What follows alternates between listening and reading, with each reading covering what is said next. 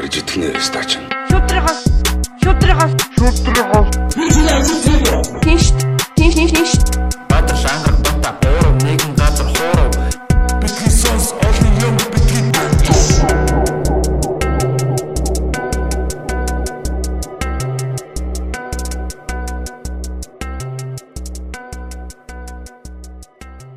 За сайн байцгаана уу? Эрхэм мөндөд битгий сонсогчдоо та бүхэндээ аа одоо ингээ битгий сонс подкастынхаа 40 дахь дугаарыг те 40 аа 40 дугаар хийсэн байна. Тэгээд 40 гэдэг чинь одоо юу юм бэ? Нийтдээ баг 27 хоног болчихж байна уу те? 27 хоног баг хагас жил болох гэж байна.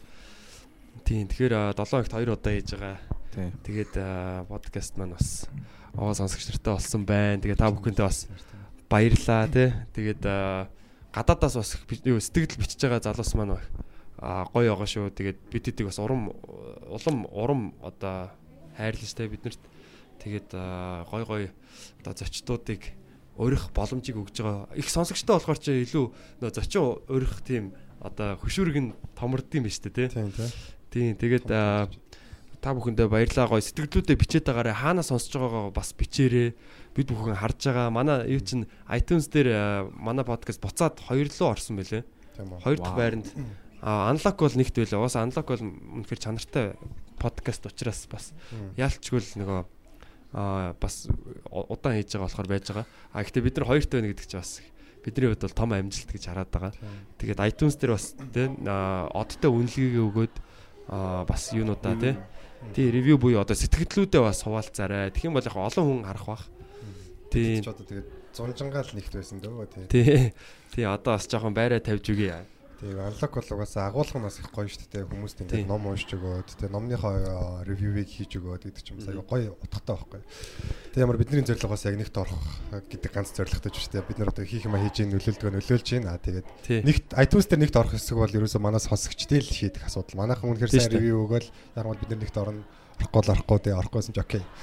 Окей. Тэгээд аа өнөөдрийн зочноо танилцуулъя. Өнөөдөр бид нар бас сонирхолтой анх удаага одоо манай подкастэнд хуйлч хүн орж ийн. Тэгээд та бүхний өмнө хуйлч Бацаа яахыг урьж оролцуулж байна. За танд энэ өдрийн мэндийг хүргэе. Уу? Энэ өдрийн мэндийг хүргэе. За манай урилгыг хүлээ авч ирсэнд баярлалаа. За баярлалаа. Өрсөнд баярлалаа. Тийм таны ажил төрөл сайн уу? Сайхан намарч гин үү? Сайхан намарч гин үү? Сайхан намарч гин ажил ихтэй байна. Аа. Хоёрд бол ч аймгүй ажилтай биш шүү дээ. Тэгээд баг гэртээ ороод нэг буудлын шиг амьдрал буцаал өглөө гарч шүү дээ. Ер нь бол адилхан амьдарч байгаа юм байна. Тий, баг амралтын өдрөөч бас амарч чадахгүй байгаа. Ажилтай байгаа. Хууль одоо таны одоо хуульчийн ажил гэхээр бас одоо зарим хүмүүс бас ойлгохгүй байж магадгүй те. Яг ямар хуу одоо таныг юу завгүй ойлгож байна ер нь.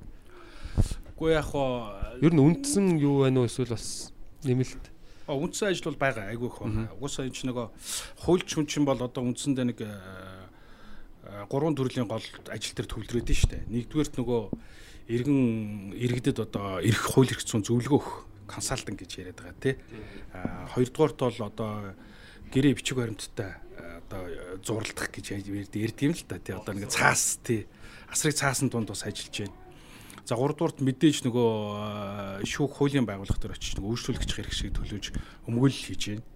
Тэгээ энэ гурван үндсэн ажилчин бол одоо яг хуульч өдөр тутам гүйцэтгэж байгаа ажил шүү дээ. Консалтинг, гэрээ боловсруулах тэгээд яг өмгөөлөл өмгөөлөл гурав. Тий. Өмгөөлөл гэдэг нь яг шүүх дээр нэг одоо практикал хоёр гэж ярьдэн шүү дээ гадаад тий. Практикал хоёр. Тий. Одоо яг бодиттой өмгөөлөл хийдэг гэсэн үг л дээ тий. Тэрүүгээр их ялгаад. Яг сүүлийн үед манай нөгөө хуульч нар маань бас мэрэгшээд олон улсын гоё туршлагууд аваад тий арай гоё болчлоо л доо. Хуучин бол одоо хуульч өмгөөлөгчлүүд бол бүгд яваал шүүхөрөлд оролцдог тий. Бүгд яваал нөгөө бичиг баримтаа хийдэг. Бүгд л зөвлөгөө өгдөгс бол одоо ингээд мэрэгч эхэлж байгаа байхгүй. Илүү нарийн яг өөр өөрсдийн давуу талууд тий. Одоо яг өмгөөл хийдэг дагнаад өмгөөл хийдэг болж чинь тий. Зөвхөн одоо өмгөөл хийхгүйгээр консалтинг өгдөг нь одоо өглөө 9-с авах бол орой 6 хүртэл уулзтай байртай консалтинг өгдөг байна те. Ашгүй бол зөвхөн тодорхой тооны эргэцүүн бичиг баримтууд хянаж гин гэрээ боловсруулж гин те гэдэг ч юм гээ мэрэгшиж байгаа айгу гоё. Нэг үе бодвол. Тэгээд детальны тий. Тий, яг детальны. Таны өмгөөл хийдэг гэж штэ. Одоо өмгөөл дээр яг ямар хуу төрлийн өмгөөллүүд авч байна одоо нөгөө эрүүгийн одоо тий. Тий. Захиргааны ч гэдэг юм төрлүүд байдаг штэ. Одоо яг хуу түрүүн саяны миний хэлсэнд яг л холбоотой яг нөгөө бас хуулийн фирмүүд хуучнаар дагнаж байгаа байхгүй юу? Одоо зөвхөн хуучин бол бүх өмгөөлөгчл 90 иргэн захиргаа гээл хэрэг болтчихлээвэл ордог байсан гэдэг үг байлаа шүү дээ. Тий ягаад гэвэл чи нөгөө өмгөөлөгч чинь өөрөө улсаас юу байхгүй татвар юм уу дэмжлэг байхгүй зөвхөн өөрөө нөгөө үйл ажиллагаа болж орлого олдог учраас олдог байсан. Одоо бол харин харьцангуй сүүлийн үед нөгөө манай өмгөөлөгчтөн бараг мэрэгшээд эхэлж байгаа байхгүй. Одоо зөвхөн захиргааны хэрэг авдаг болж байна те. Эсвэл зарим зөвхөн эрүүгийн хэрэг авдаг болж байна. Иргэний ч юм уу те. А би бол одоо манай ферм бүгд ч юм уу би бол яг иргэн захиргаа хоёр дээр голдож явдаг. Тэг бизнес эрх зүй консалтинг талтай. Тий. Ирүү гэхээсээ илүү те. Э, Тий, яг хоо нөгөө төдөөдргөө эрүүгээр чи манай нэлээд олон өмгөөлөгч нар бас байгаа шүү дээ. Гэтэ мэдээж ферм дотроо эргүү өмгөөлөл үзүүлдэг өмгөөлөгч нар байгаа л да. Гэхдээ илүү их нөгөө давмгаасан чиглэл нь бол бизнес эрх зүйчил. Иргэн захиргаа. Тий. Одоо танаас бас яг одоо энэ хууль гэдэг юм чи ер нь яг хизэнээс үүссэн юм бэ? Одоо хүн төрөлхтөн ингээл овог аймаг те. Одоо бүр хүү нэгдлийн үеэс ингээл явж байгаа л яг нэг хууль гэдэг яг хизэнээс ер нь энэ одоо яг бас философийн хувьд бас яг одоо яг нэг ойлголт нь те. Одоо байгалийн хууль захирагддаг байсан бол бас одоо нийгмийн хууль болоод те. Энэ бас сонирхолтой яг Тэгээ Монгол улсд бас яг энэ хизэнээс те монголчин бас одоо их их засаг хууль гээл одоо эзэн төрний үед бас одоо тэрүүгээр бас алдартай те түүх том түүхтэй. Гэхдээ одоо яг хизээ үүсгий гээд нарийн би бол хэлж чадахгүй. Харин тэр бол бас тодорхой. Одоо түрүүний энэ батаг хэлдэг шиг нөгөө хамгийн том хүчтэй хөл чинь байгалийн хөл шүү дээ. Одоо бол хүмүүс тэгж яриад байдаг байхгүй юу? Аа манай улсын эрүүгийн хөл айгүй хүчтэй тий. Аа юу гэдэг иргэний хөл хүчтэй гэж. Мэдээж хүчтэй. Гэхдээ нөгөө бүх хуулийн үндэс чинь өөрөө байгалийн хуулинд захирагдаж явдаг. Яагаад гэвэл хүн одоо дэлхийн хууль гэж яриа л да байгаль гэхээр те. Дэлхийн хуулинд захирагдаж явж байгаад э, дараа нь бид нар чинь одоо энэ хавар яагаад болдгийг хавар яагаад болохгүй байгаа хаварыг болиулж болдгоо юм уу те? Гэдэг ийм ерөнхийн анхны нөгөө хүн төрөлхтөн үсэд ийм сур хогтун чинь таньж мэдэх гэж явж исэн. А тэгээ бороо ороод ах юм яагаад бороо бид нар оруулж болохгүй юм тэ одоо ингээд үүл гараад ах юм тэ тарига ургацсан амраад гэдэг ч юм уу малаа бэлчимээр идэг Тэгэхээр энэ чинь болохгүй ингээд зөрчиж болохгүй буюу хүсэж ч хүмүүс ингээд эргүүлж болохгүй байгаа байхгүй байгалийн хуулийн. Үйл болдгоор л болно те. Тэ үйл хүүтэн болдгоо гэдэг шиг те тэр шиг а энэ бол байгалийн хууль. Энэ байгалийн хуулинд хүн болгон захирагдана. Өөрөөр хэлбэл хүссэн эс хүсэхээс хамаараа захирагдана. А жишээ нь энэний суур ойлголтын дээр өгдөхөөр ус зум болоход шингэн төлөвт байдаг. Өвөл болоход хатуу төлөвч шилждэг те. Тэгэхээр энийг хүн төрлөختөнд зогсоож чадахгүй шүү дээ яг байгалийн хуулийг бол. А зүгээр бусад механик аргаар бол зогсоож болно те. Буцалгаад юм уу хөлдөөгөөд. А энэ бол байгалийн хуулийн захирагч байгаа. Хүн төрлөختөн бол хууль гэдэг чинь бол яг энгийн үгээр тайлбарлах юм бол бидний одоо юу гэдэг бүх одоо Монгол улсад нэг 3 сая хүн байлгаад бид 3 сая хүмүүс хоорондоо тохиролцож байгаад за энийг хэдүүлээ зөрчүүл ингээ шийтгдэг бол ёо. А эсвэл энийг зөрчихгүй байхаар хэдүүл хуульч ингээд хоорондоо тоглоомын дүрмээ тогтооё гэж байгаа. Ер нь бол энгийнээр залуучдад хэлвэл тоглоомын дүрм байхгүй.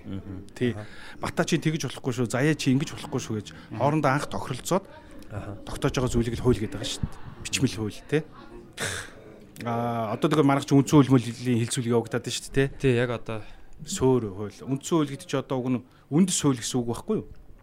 Сүүл одоо модны мөчр юу үндэс шиг тий. Тэгээ тэр үндсээсээ салаалаад олон хууль гарах хэрэгтэй гэдэг. Тэгж л ирнэ явж байгаа. Аа яг хүн төрөлхтний хувьд бол одоо манайх чи өөрөө их тийм ором граманы тогтолцоотой улс юм. Бичмэл хуулиа их барьдаг. аха Бусад тогтолцоотой Англи Америкт бол одоо шүүхийн президентийг илүү их барьж ш. Тэр нь юу гэх нөгөө өмнө энэ хүн одоо бата зам дээр дугуун унж явж байгаад машин дайруулсан бол яг өмнө тэр кейсээ ингэж жишгэлж явдаг. А өмнө нь одоо тим хэрэг болж исэн бол тэрийг яаж шийдвэрлэж исэн бэ? хардаг. Тэрнтэйгээ жишгэлж хэрэгээ шийддэг. Аа, Аа манайх бол яадаг вэ гэхээр яг одоо эргүү хөлн дээр ч юм уу те төрчлийн хөлн дээр яв- явган юу дугуйтаа хүн одоо зам дээр сорчход мөргүүл яах вэ гэдэг нь хуулийн заалтанд тодорхой. Тэрүүгээр шийдэгдэг. Зохицуулдаг Аа, гэдэг юм уу те. тэрнээс тэр хүн өмнө яасан нь бол нэг чухал биш гэж байна. Тэг өмнө яасан чухал биш. Тэр нөгөө өмнө өмнө тийм Өмнө- дугуйтаа хүн хэдэн удаа дайрсан бэ гэдэг нь чухал шүүхгүй манад. өмнөх хэрэгүүд бол чухал биш. Яг энэ хэрэг дээр Энэ хэрэг дээр ямар тохиолдолд үүссэн бэ гэдэг чинь чухал байхгүй. А тэгээд хоёрдугаар сонь шүү дээ. Одоо та бид хэд одоо нэг Game of Thrones маар нэг айгуу түүхэн кинод Тий, Thrones, үзсэн шүү тий, тий. Тий. Тий. Одоо жишээ нь юу гэдэг юм 100 жилийн өмнө магадгүй хүн утгалагч гэмт хэрэг байгаагүй байхгүй. Зөрчил байсан юм шиг баг. Тий, тий. Ахын зөрчиж юм уу? А баг мянган жилийн өмнө зүгээр хүн алах чинь бол тий. Зүгээр хэвийн ийм үзэгдэл байсан шүү дээ. Яг зүгээр энэ муу юм хэлж байгаа юм биш зүгээр яг хууль зүйн утгаараа. А гэтэл өнөөдөр бид нар хүн бараг хутгалах байдгаа хүн зүсэх байдгаа зүгээр хүнд хүчтэй гар хүрэхэд гимтрэг болж байгаа үст. Тий. Нөгөө нэг цохилт хоёр юм уу ам ам тий. А энэ юу илэрхийлж байгаа гэхээр нөгөө энэ хүний эрхийг хүнийг өөрийг нь айгүй дээдэлдэг нийгэм нүү бид нар улам их яваад байна л гэсэн үг. Тий. Хуучин ч юм бол бараг хүнийг амтантай адилхан үздэг байсан үе байлаа шүү дээ. Мянган жилийн өмнө бол түүхэн их сурвалжлаа. тэд ташуурдаг л тий. Тэр ташуурд одоо тэр нөгөө ямар санда мөнгө тэнгэрийн хүчин дор гардаг үстэн хасрыг ташуурд гэдэг идэг штэ тий. Шийтгэл. Шийтгэл чинь шийтгэлийн хэлбэр байхгүй юу? А одоо өнөөдөр манад бол ташуурдах шийтгэл байхгүй штэ. Хорин тий. Эсвэл юу байна торгон тий. Эсвэл нөгөө нийт тусдаа ажил хийлгэн. Гэт гих мэтлэнгээр ингээл ямар нэгэн дамжирж байгаас хамаарад ямар ял авах вэ гэдэг чинь ингээл шийтгэдэд явдаг л гэсэн үг байхгүй. Одоогор бол цаазын хууль байгаа юу? Цаазын ял бол хэрэглэхгүй байгаа. Хэрэглэхгүй байгаа. хэрэглэхгүй байгаа. Ягаад гэвэл нөгөө хүний эрхийн бид нар ч олон улсын байгууллагууд Конвенц- конвенцээр нэгдэд орцсон. А яг хуу цаазын яалыг өгдөг тохиолдол бол байгаа. Э, шүү- Шүүхээр бол тий орж өгдөг. За энэ хүнийг бол цаазлаач гэдэг юм уу? Ийм тохиолдол бол байгаа. Гэхдээ тэрийг хэрэгжүүлдэггүй. Энэ нөхцөлөд бол байгаа гэсэн. Аха. Тий. Гүцдэхгүй нэ гэсэн үг шүү дээ. Шүүгээр шийдэх тэгэхээр. Аа зөв зөв. Тэрийг жоохон дэлгэрүүлж өгч сайн ойлгосонгүй яа. Яг хуу хуучин бол манайх одоо чинь цаазын ялтаа дэлхийд дээр бол яг хуу цаазын ялтаа улс улсууд гэж байна. Цаазын ялтаа мөртлөө цаазын ялаа яаж гүйцэтгэдэг вэ гэдэг бас ингэж тостоо төрлөөр хаваагддаг улсууд байна. Жишээ нь одоо бид нар ингээд сонсох юм бол араб, хуучин, исламын уламжлалт шашинтай зарим улсууд бол цаазын ялыг одоо энэ юу гэдэг сүүлийн үед ингээд орчин үеийн агаараа хийж байгаа шиг хийхгүй байгаа шүү дээ. Газар доор болж байгаа толгойг нийл гаргаж байгаа чулуугаар зохиож алж юм те. А эсвэл нөгөө дээр үеийн аргаараа нөгөө нэг а, юугаа дүүжилж юм. Одоо боох маягаар. Тий. Тий. Гэлатин ч нөгөө нэг юу штэ. Францын Тий. завчдаг. Тим аргууд байна. Тэгээд чинь дотроо их нарийн байхгүй юу? А манайх бол яадаг вэ гэхээр м, а, ер нь бол ихэнх улс орнууд яадаг вэ гэхээр буудаж юм уу? Тийм ээ? Ингэж цаазын ялыг гүйцэтгэдэг. А гэхдээ цаазын ялыг хизээ хаана ямар арга гүйцэтгсэн өөрөө манай хуулиараа төрийн нууцд хамаардаг.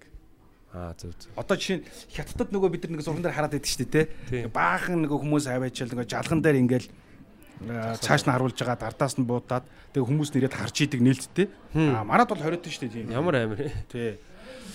Одоо тэр чин зарим улсууд бол энэ Африкийн улсууд энэ зарим энэ уламжлалт шашинтай улсуудад хууль хэрэглэдэггүй зүгээр нэг овгороо тэгээ овгийн ахлагч нар сууж хагаад шийддэг улсууд байна шүү дээ. Одоо 21 дэх зуун гарчаад байгаа чинь.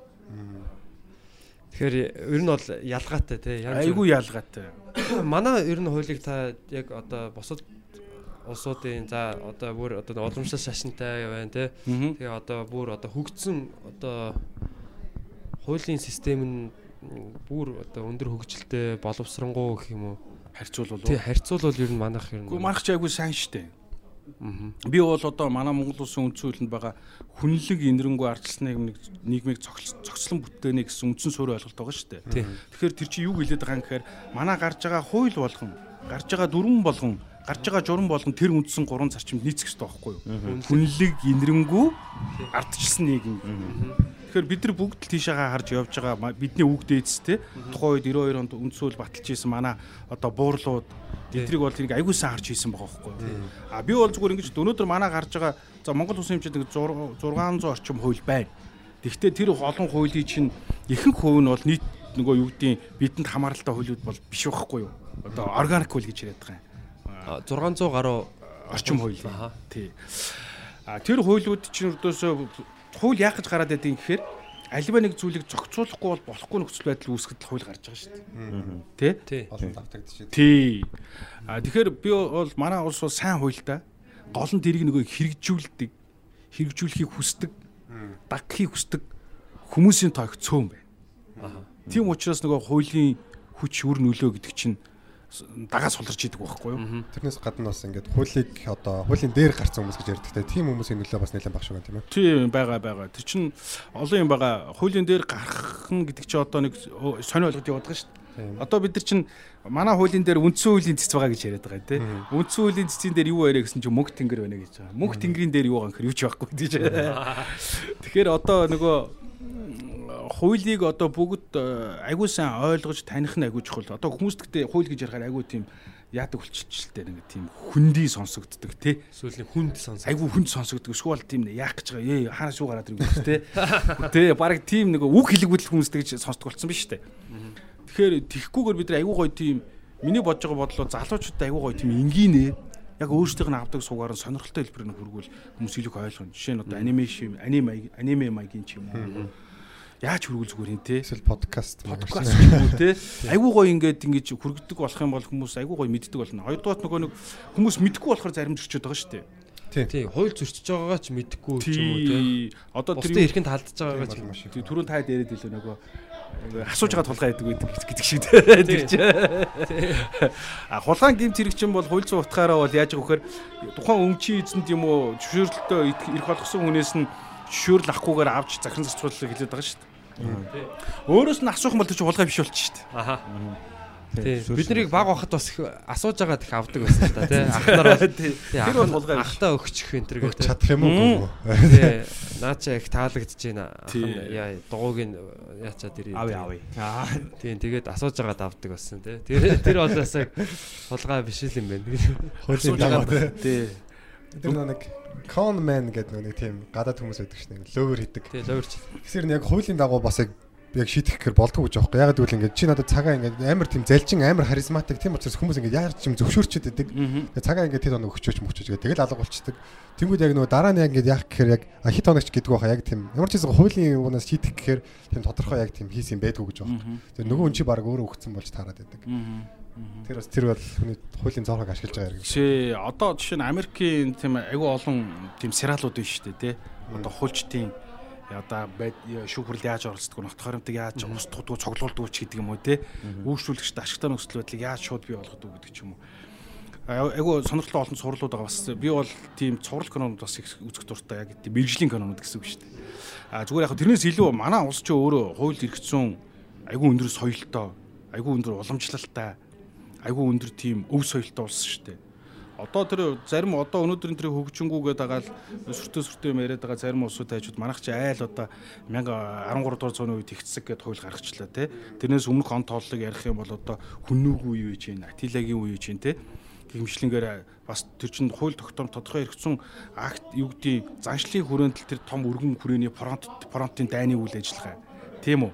Өргөн хүрээний улс орон одоо юу гэдэг эзлэх үйл ажиллагаа эн чинь айгүй том тийм том дэг журмын дор явагдчихсэн улс байхгүй юу? Тэр нөгөө юун дээр бас аа нэг би нэг юм түүхэн роман уншиж ирсэн. Хөх хилдний очис гэдэг.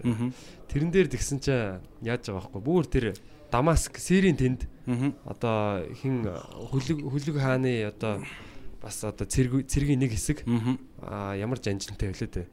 Очоод тэнд вэжсэн хоорондоо ал- алцаад вэжсэн тэр нэг Христ лал малынхан дээр монголчууд хурж ирэл та нар нэгнийгээ ингээд ингэсэн байна. Бид нар та нараас ял асууна гэд зүгээр юм хууль ёсны нэг юм дээд одоо тий дээрэс нь харьцаад ороод ирж байгаа байхгүй. Тэр та нар энэ хуулийг зөрчсөн байна.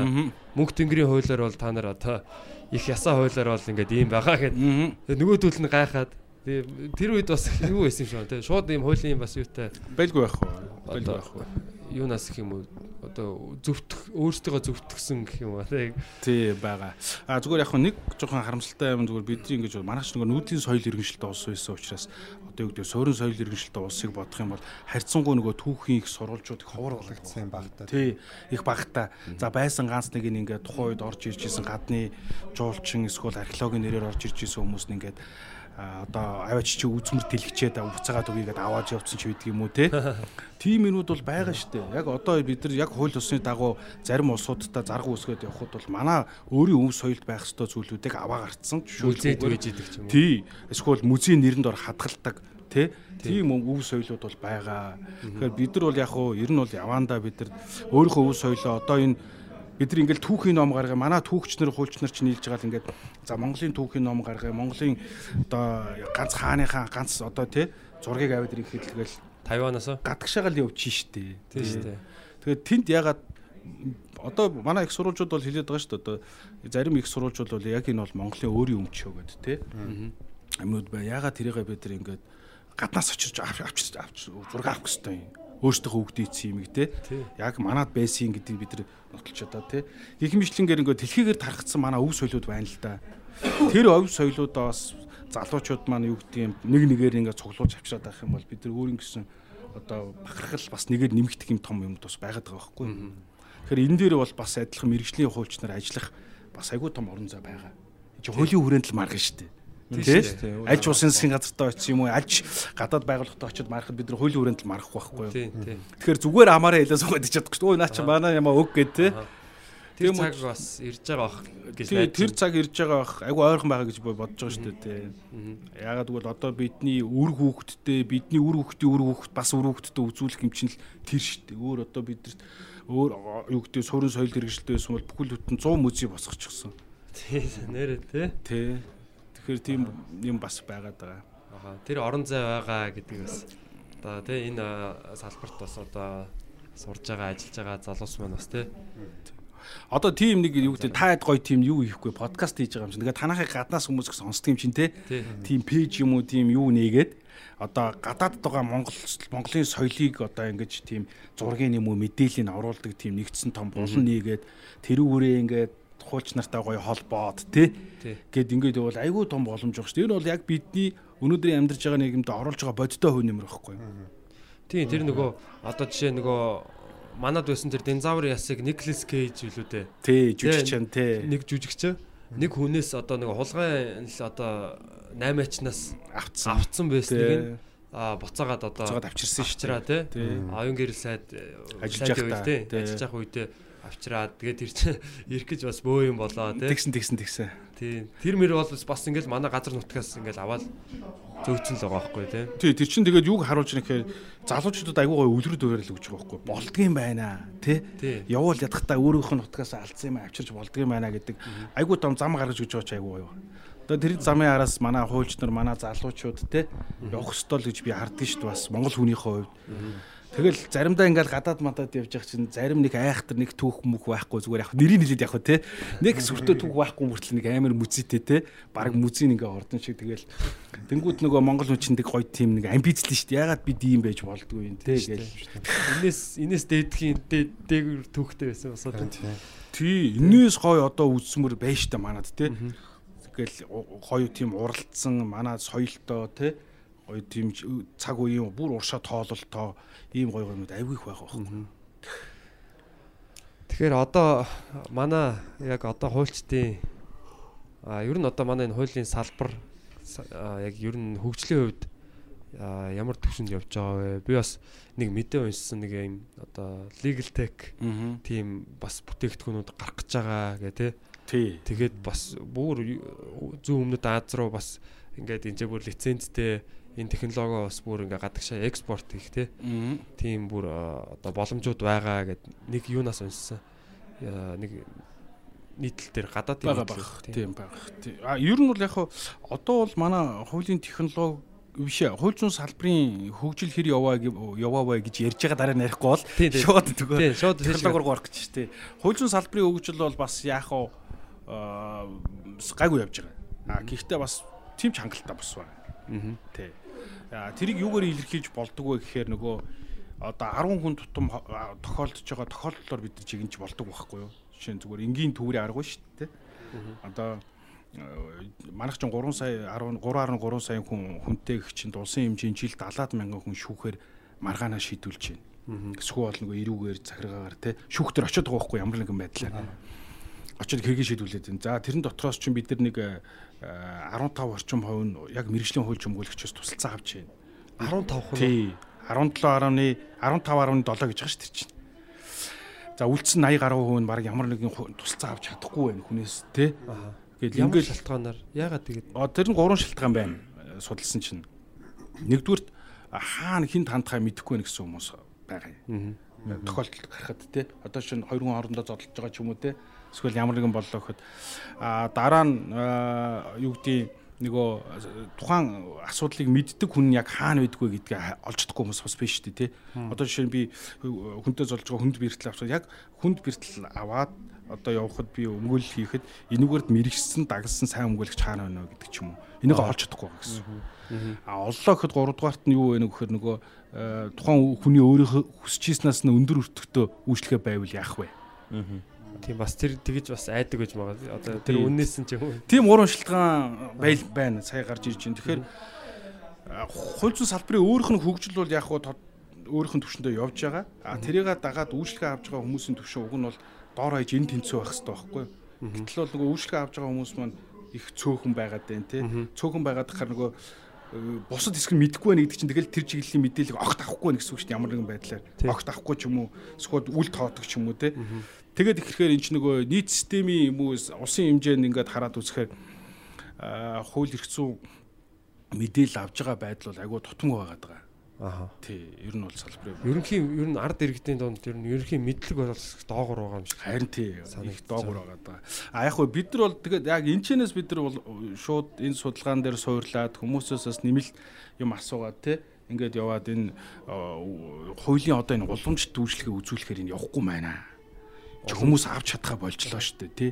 Чин чи бодлоо бата чи ингээл нэг хүнтэй ингээл хуулийн асуудал гараад зөвлөгөө авах гэхээр чи яах вэ? Эхлээд нөгөө хүн луга хүнийг хайж олно. Яг мэдгүй бол тий хуульчаа тий. хайж олно. Хайж олонгууд яах вэ? Уулзын хоёлаа тань цаг өгнө нөгөө залгана шүү дээ Цаг аавна. цаг авна.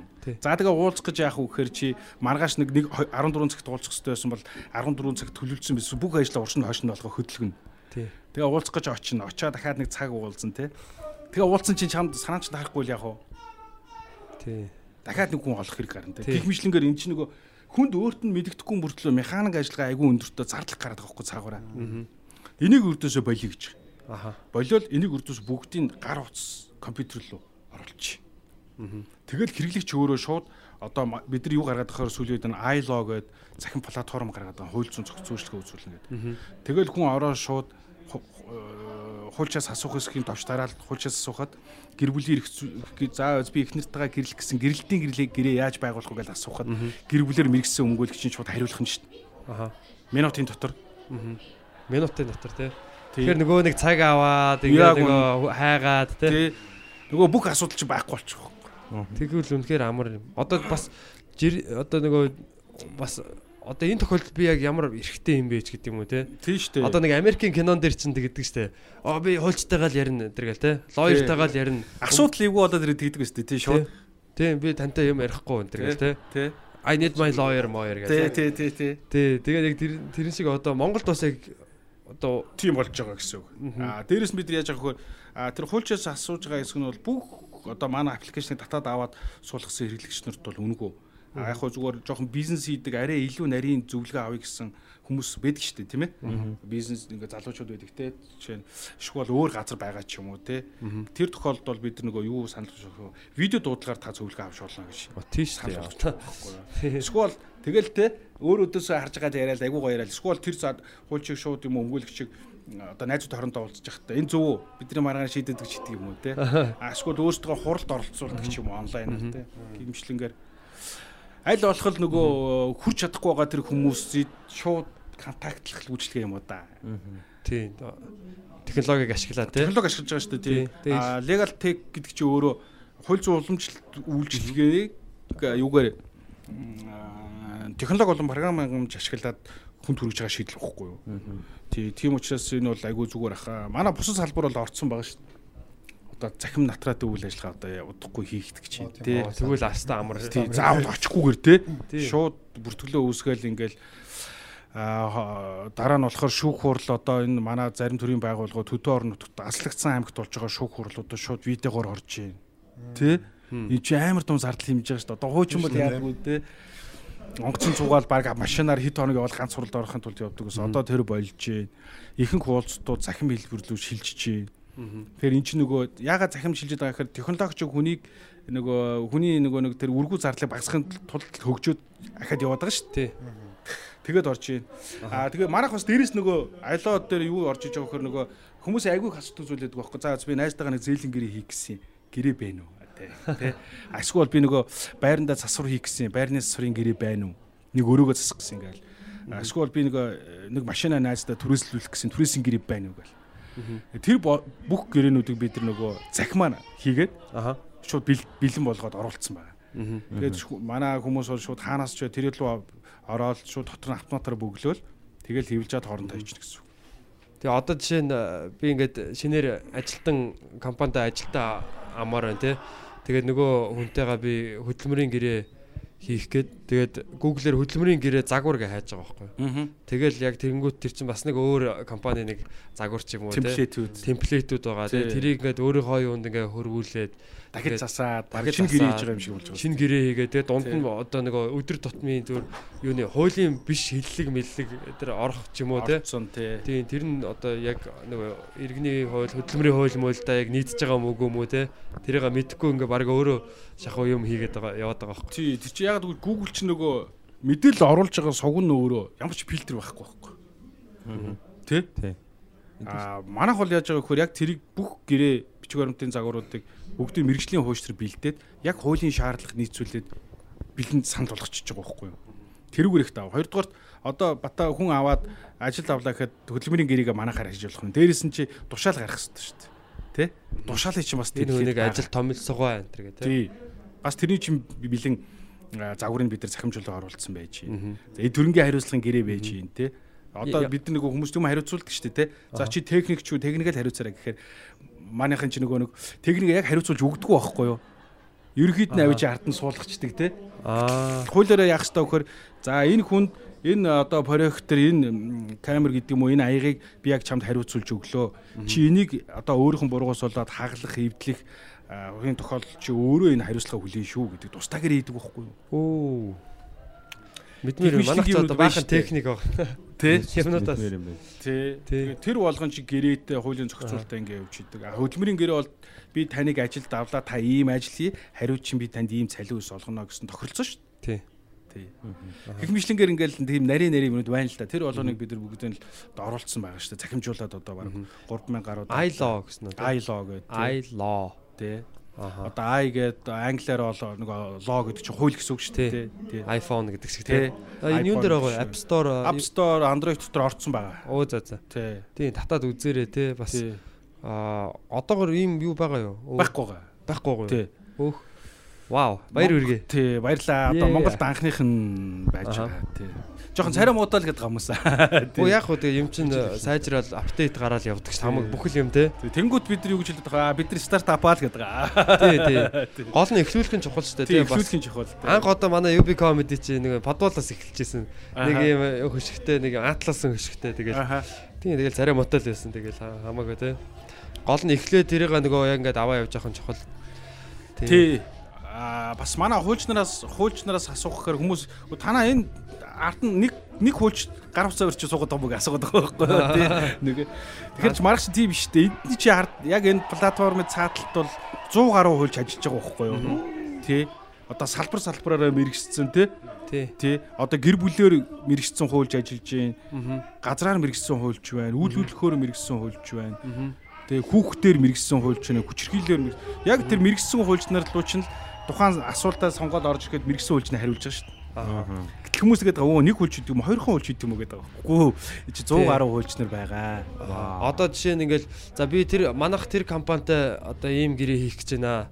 Одоо ингэж хамтарч ажилламаар байна. Тэгээ нөө одоо гэрээ явуулах, гэрээ хийх хэрэгтэй байгаа гэл. Тэгээ нэг тухайн кейс болгон бас өөртөө тий. Тийм өөр өөр өөр. Тэрэн дээр шууд танахаас шууд боловсруулаад өгөх үү? Одоо Аа бас тийм үйлчлэгээ байгаа. Аа, Та э, хүсэж байгаа бичиг баримтаа боловсруулж авах уу эсвэл хянуулж авах уу гэдэг тийм үйлчлэгээ. аа Одоо ревю хийнэ гэж ярьдэн шүү дээ, тий. аха. Тий гадныхан бол цагаараа ревю хийгээд. А, Манайд бас яг тийм үйлчлэг байгаа. Дээрээс нэмэгдэж орсон. А дахиад нэг үйлчлэгийг өгөхөр нөгөө хүмүүс чинь манай хуулийнх нь юм уу эсвэл тийм хүмүүс байдаг шүү дээ. Манай өвөө юм нэр тий. Айгуу гой гой тийм нөгөө хуучны дээр үеийн гэрээч юм уу эсвэл тийм дүрм журм хадгалцсан. Эсвэл би нэг яг өөрөө хийсэн сууж байгаа л гэ тий. Аха. За тийм байх юм бол тэр хүн маань одоо манахаар дамжуулаад тухайн бичиг баримтуудаа зарж болно шүү дээ хүмүүст. Оо за за тийм бүр бүр тэр нэг хуульч хүн ч юм уу одоо хувь хүн Хамаагүй, тий. Тэгэлтэй илгээгээл би энийг тэдээр заруулмаар байна. Танах болох уу гэлэнгүүт манах хүл- хүлээж аваа санд байхгүй байх юм бол Аха. тий манах датанд байхгүй байх юм бол тэгээ бид нар жишээр чинь манах харин нөгөө үйлчлэгөө үзүүлсэн тодорхой шимтгэлийг авчих шүүгээл ингээл. Тэгээ бэлэн документ байвал хүн хэрэгтэй. Хүний цагийг л хэмжиж гэсэн. цаг хэмжээ гэсэн үг байхгүй. Тэр амьдрал баялаг юм чинь бид нар одоо бүх тохиолдлыг ингээл бүр детальны хийсэн гэрээ контракт хийнэ гэдэг чинь айгүй том ажил байхгүй. Тэгээ тий. Яг үнэ. Тий. Тэгэхээр бас супер технологи. Супер технологи байна да. Аа. Л зэгцтэй л болж байна да. Тий, ер нь тэгээд оруулж байгаа. Тэгээд дээрэс нөгөө зөвлөгөө мэдээлгээд айгуу том хэсэг өгдөг шүү дээ хүмүүс заримдаа. Зарим залууч манай бас залууч сүүлийн үед айгуу тийм боловсролтой айгуу анхаардаг болсон тий. Одоо жишээ нь юу гэдгийг шал өөр мэрэгжлийн хүн байж би өдөрт ядахтаа нэг цаг ингээд хуулийн чиглэлийн юм уншдаг бай гэдэг ч юм уу те. Анхан шатны мэдээлэл авдаг бай. Тэгэл ингээд айгүй сонирхож байгаа тийм залуучууд үед бид нар их холбогдоод байгаа байхгүй. А дүнгууд бид нар юу санал буцаагаад манай зөвлөгөө мэдээлгээд нэг тийм зэс байгаа. Та тэрийг ороод үзээрэй. Тэр болохоор дотроо тексттэй тэгээ видеото аудио та дурын хэлбэрээр сонсороо. Тэгэл тэрнээс та үзээд хахад ингээд тодорхой чиглэлийн мэдээлэл аваад байна гоё мэдлэгч нэмэгдээд байна гэж зөвлөд байгаа байхгүй юу? Аа тийм хичээлүүд байгаа юм уу? бас орж байгаа юм тий Тэр нэгтэй тийм. Тэгээ дээрэс нь тэр нөгөө тэр хичээлүүдийн чи ер нь бол яг хуу нөгөө хуулийн байгууллагуудын хүмүүс өөртөө төлөөлөөд мэрэгжил мэрэгжлийн хүмүүс өгöd байгаа байхгүй давхар. Шүүхийн ерхий зүйл манай шүүгчнэр өгж гин те өмгөөлөгчнөр өгж гин манай прокурорууд өгж гин яг тухайн чиглэлдээ мэрэгжсэн. Энэ шүүгч прокурор одоо яг энэ нөгөө энэ бүтэц яг ямар хуу идэв яг одоо ихэнх хүмүүс бол мэддгүй шүү дээ. Одоо би бас би ч өөрөө сайн мэдгүй а одоо ингээл нэг прокурор гэлээд штэ. Миний аваа прокурор гэсэн. Тэр ингээд одоо нэг тийм хүмүүс яг ингээд зүгээр ингээ инээдэм болгоод байгаа ч гэсэн яг яг энэ хүн яг юу хийдгийг те а шүүх яг эхлээд одоо яг яг ямар үе шатаар ер нь Яг уу прокурор шийдэгддэг юм бэ? Хэрэг шийдэгддэг. прокурор шүүх гэдэг чинь бол өөрөө э, одоо юу гэдэг хоёлоо прокурор бол э, төрийн нэрийн өмнөөс одоо үйл ажиллагаа явуулдаг. Бизнесний байгууллага гэсэн үг шүү дээ. А дотроо бол ял идлүүлэх ажиллагаанд хяналт тавьж гин тий хэрэг бүртгэл мөрдөн байцаалтай ажиллагаанд хяналт тавьж гин Аха. а шүүхэд төрийг нэрийн өмнөөс төлөөлж шүүх хуралд оролцож гин тий үндсэн юм өргөдөг гүйцэтгэж байгаа шүү дээ. Тэгэхээр нөгөө төр одоо чи за би нэг явж байгаад нэг төрөний бид нар ярьжсэн жишээн дэр тий нэг хүн ингээд санаандгүй байж байгаад ингээд гимтээчвэл нэг хүн намайг ялах хэрэгтэй болно шүү дээ заавал Тий. тий жишээ нь би одоо явж байгаад найздаа би ялуулж болохгүй байхгүй юу? Ягаад гэвэл миний найз чинь намайг яаж ялч магадгүй шүү дээ. Тий. субъектив байдлаас Тий. хандах байхгүй. Тэгэхээр заавал төрийн нэрийн өмнөөс нэг хүн намайг ялах гэдэг байгаа үстэй Одоо яг хуулийн үндслэлээр хуулийн үндслэлээр хуулийн хүрээнд. Хуулийн хүрээнд аа. тий ялах юм уу тий яах юм? Яг тэр тогтоох ёстой шүү дээ нэг энгийн хэлгээр бол. Тэгэхээр тэр тэр ажлыг бол прокурор хийдэг гэсэн үг. Аа за за. Шүүгч. А шүүгч бол яг үхээр эрүүгийн хэрэг дээр ч юм уу иргэний хэрэг дээр эрүүгийн хэрэг дээр ярьж хэлвэлээ те сая прокурор хэлснээр прокурор бол одоо юу гэдэг явж байгаа? За энэ тулгаа гэдэг залуу явж байгаад зам дээр явж байгаа энэ хүнийг болгоомжгүйгээр дайрсан энэ ийм ийм баримтаар нотлогдож байна. Энэ нотлогдож байгаа учраас энэ хүнд одоо бид нар тим ял төлөвлөж байна гэд шүүх хуралд оруулдаг гэсэн үг. А шүүгч тэрийг нь нөгөө талтайгаан сууж агаад мэтгэлцээд нотгоромтондоо тулгуурлаад тэгээ энэ хүн яг ийм үйл гаргасан юм уу гэдгийг тогтоогоод гаргасан байх юм бол хууль заасан ялыг албан ёсоор бичиж өгөөд доошоо. шийддэг гэсэн үг. Хээжээ даш хугацаантай ажиллана гэсэн үг тий. Хамгийн сайн чанарын фильтр гэсэн үг шүү дээ. Тий, ер нь бол анхны шийдвэрийн дараах. тийм шүү дээ. Шүүх гэдэг чинь бол ер нь бол шудраг ёсыг тогтоодог ганц байгууллага шүү дээ. Ер нь бол яг хуулийн хүрээнд. Тий. Тэр тулгаа буруутай юу буруугүй юу гэдгийг шүүгэн шийднэ. Прокурорын одоо прокуророос ирсэн бичин дээрээс яг юу байх нь шүү дээ. Тэрэндээ л ажиллах нь шүү дээ гол нь. Тэг тий, Тэр гол өгөгдөл тий дээ. гол өгөгдөл тий. Тэгээ өмгөөлөгч бол хуулийн цорхоогоо ингээд хайдаг бах тий. Үгүй үгүй. Хүмүүс одоо тэгж ярьдэн шүү дээ. Өмгөөлөгчингүүт л амар хуу- хуулийн зоргоод мангар гармагаагаар тий гарч ирээд баг ингээл ингээл Энэ хүнийг одоо яаж уснаа суурай гаргах? тий завчаа ажиллал гэж ойлгоод өмгөөлөгч бас тийм биш шүү дээ. Өмгөөлөгч яг тэгвэл энэ шүүгч ч вэ, прокурорч вэ, мөрдөн байцаагч хүн ажиллаж байгаа үстэй. Хүн ажиллаж байгаа тохиолдолд алдаа гарах магадлал байдаг. Аа өмгөөлөгч яадаг вэ гэхээр прокурор мөрдөн байцаагч хоёр яг хуулийн заасны дагуу ажиллаа хийсэн үү? Хийж чадаагүй юу гэдэгт нь эргэж хяналт тавьдаг иргэн талаасаа. А тийм учраас эн чинь эргээд нөгөө цоорхон ашигладагтай биш байхгүй юу? Өөрөөр хэлбэл тухайн ажиллагаа өөрөө хуулийн дагуу явагдсан уу гэдгийг нэгдүгээр хяна юу оролцсон. Хоёрдугаар энэ хүн үнэхээр ийм юу гэдэг үйл хийсэн үгүй юу гэдгийг бас энэ чинь өмгөөлөгч хүний хоёр үндсэн үүрэг бол тухайн одоо хүнийг цагаатгах ялын хөнгөрүүлэх зорилготой шүүх хуралд ордон шүү дээ. Өөр зорилго өмгөөлөгчд байхгүй. Хүндрүүлнэ гэсэн ойлголт байхгүй. Ер нь бол тий. Прокурор одоо тий 3 жил гэсэн байсан. Үгүй ээ, манай үчи хийцэн. Тэгтээ 5 жил гэдэг ойлголт байхгүй байна. Тэгээ одоо нэг зарим хүмүүс чинь Шүүгч нь өөрөө ч гэсэн яг тийм өргөтэй байт юм байл шүү дээ. Тийм. Чи өөрийнхөө юу хөндрүүлж болохгүй гэдэг. Өөрийнхөө эсрэг одоо мэдүүлэг өгж болохгүй. Үнд тийм үнцүүдэнд байгаа шүү дээ. Өөрөө өөрийнхөө эсрэг мэдүүлэг өгөхгүй байх хэрэгтэй. А мөн гэр бүлийн гишүүнийхэн эсрэг мэдүүлэг өгөхгүй байх хэрэгтэй. Аа. Энэ чи айгүй том ирэх байхгүй юу? Одоо юу гэдгийг аав нь ч юм уу өвөө нь ч юм уу те нэг гимт хэрэгт орооцдог юм уу татагдчихдаг. Тэнгүүт хүүхдээс нь юм уу эхнэрээс нь очиод чи нөхрийнхөө эсрэг чи үр хүүхдийн эсрэг чинь тэгээ өдтэй байдаг. тий чи аавынхаа эсрэг мэдүүлэг өг гэж шахах хэрэг байхгүй байхгүй. Одоо хин мөрдөн байцаагч тэгэж яаж магадгүй те. А ер нь тий яг нөгөө мөрдөн байцаал хэрэг бүртгэлийн ажиллагаа явуулдаг шууд хуулийн заасан этгээч чинь э, юу субъект чи өөрөө хэрэг бүртгэгч мөрдөн байцаагч шүү дээ. Тэгээ тийм боломжийг манай хувь үндсэн хуулиар хязгаарлалцсан. Айгуу давуу талтай. Тэр бол бас тий. айгу нөгөө хүнлэг одоо яг нөгөө Хүнлэг яваад байгаа. тий гэдэг зарчим яваад байгаа шүү дээ. Тэр хүнийг одоо заавал нэг хуулаад авах уу эсвэл хайртай хүнээ одоо өөрийнхөө талд байлгах уу гэдэг хоёр сонголтоос аварчиж байгаа байхгүй тий. Тэр эрхийг эдэлж байгаа те. Тэр эрхийг эдэлж чинь гэдэг чинь айгуу. Одоо та нар ингээл гадны юу гэдэг студиум дээрээс хардаг үстэй те нэг одоо нэг нөхрийг нь барьцаалаа юм эхнэрийг нь барьцаалаад те нэг аливаа үйлдэл хийх гээд идэг шүү дээ Тий. Тийм зүйл бол Монгол байхгүй байхгүй энэ чинь үнцүүлийн хамгаалттай. Хөөх тэрийг бас хүмүүс сайн мэдчих хэрэгтэй юм шүү дээ. Мэдчих хэрэгтэй тий. Одоо нөгөө нэг яагаад байгаа шүү дээ. Сүүлийн үед энэ сошиал нэтворкоор их яваад байгаа нэг одоо нэг хар тамхины юу юм уу баривчилгаа энэ төр гэл те.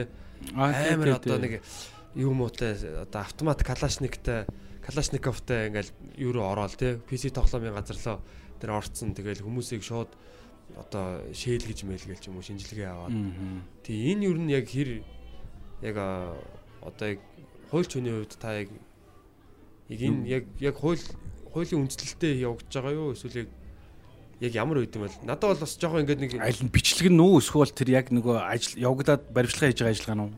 тэр одоо бичлэгэн дээр харагдаж байгаа юугаар бол ингээд за нэг одоо жишээ нь ингээд энэ найт клабуд байна л да.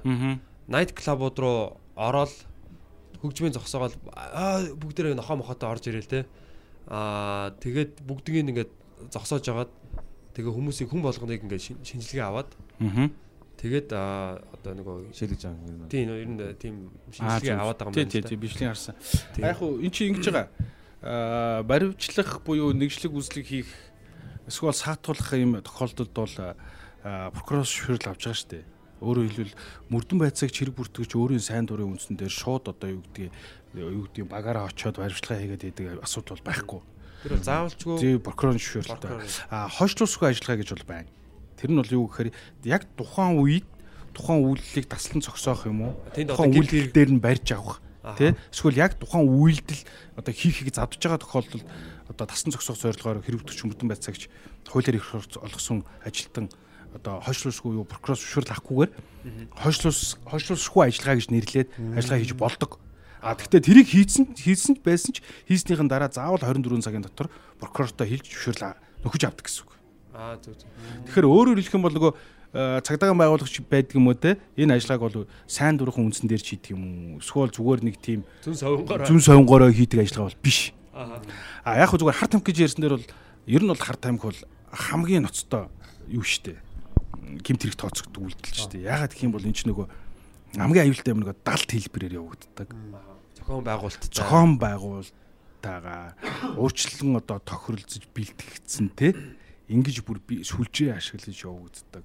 Айгүй юм. Тэгээд эн чин зарагдж байгаа тамхинууд чинь сэтгцэд нөлөөлөх байдлаар айгүй өндөрт ордог. Учраас айгүй одоо нийгмийг одоо хар тамхи ингэж байгаа шүү дээ. Үндэстэн гусдагдаг ганц бэлтгэл гэж байгаа шүү дээ.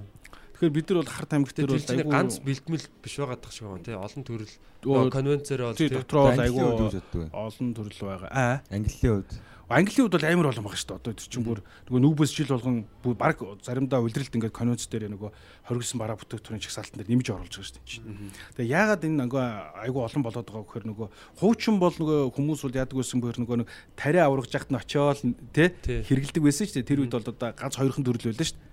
Одоо бол энэ чинь нөгөө химийн аргаар ингээд дахин өөр болгоод тий ингээд дахиад дахиад тэрэндээ нэр өгөөд байгаа учраас ингээд хими нөгөө юуг нь нэгдлийн бүр амар хүн өөрчлөлт дээж магадгүй те нэр мэрийн Тий, тий, тий. Тийм болоод болохоор ингээл шинэ нэр ингээл яваад идэв юм шиг. Одоо энэ одоо юу гэдэг канабис эсвэл одоо тэр нөгөө юу лээ мөс үлөө тий. За.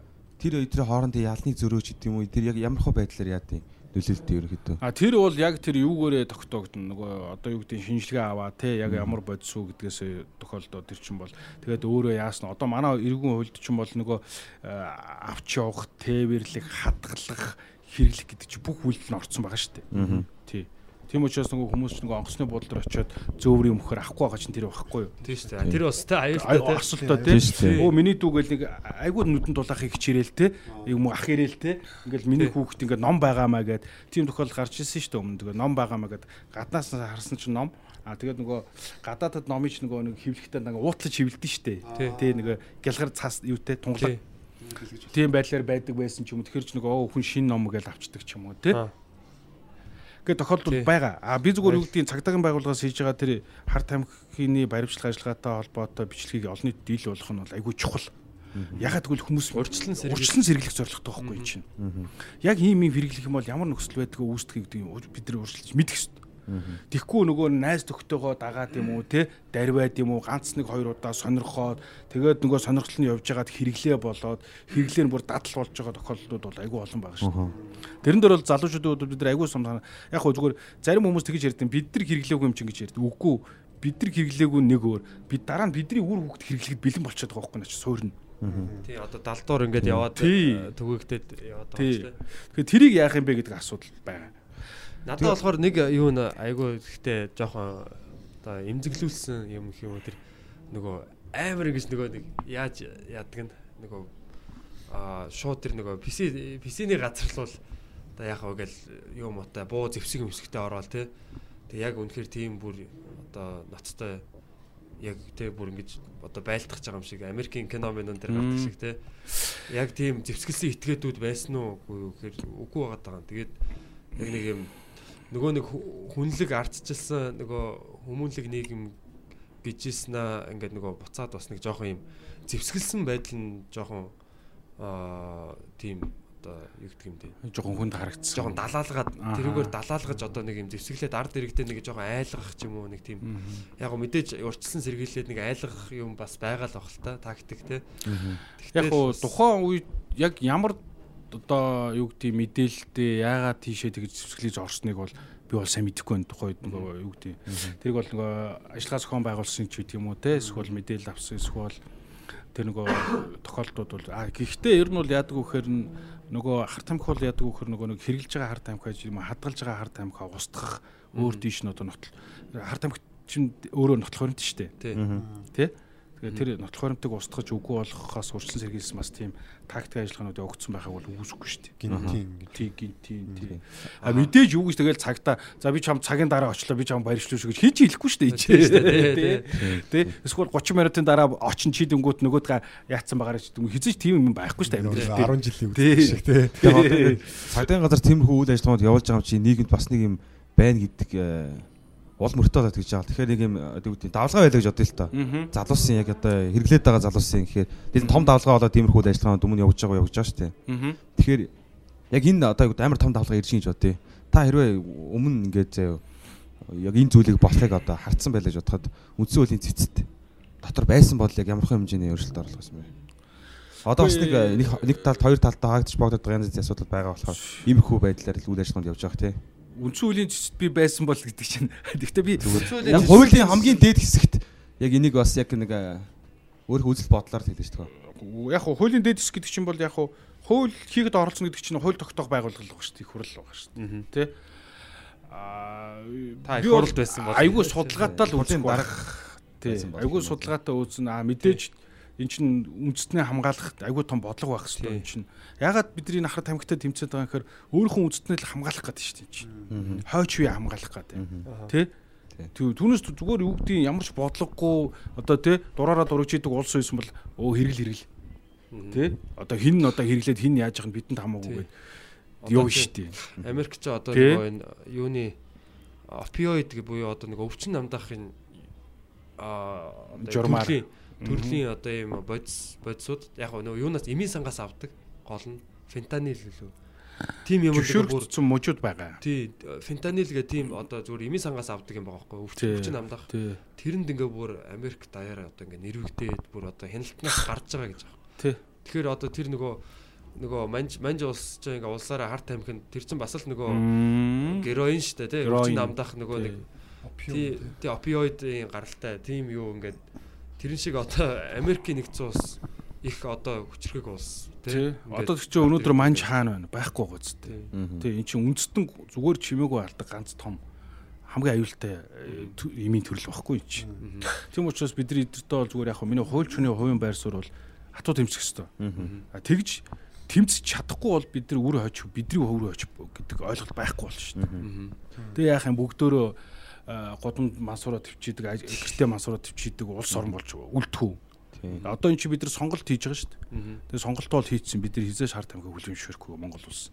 Ягаад гэвэл бид нар чинь цөөхөн хүн амтаа.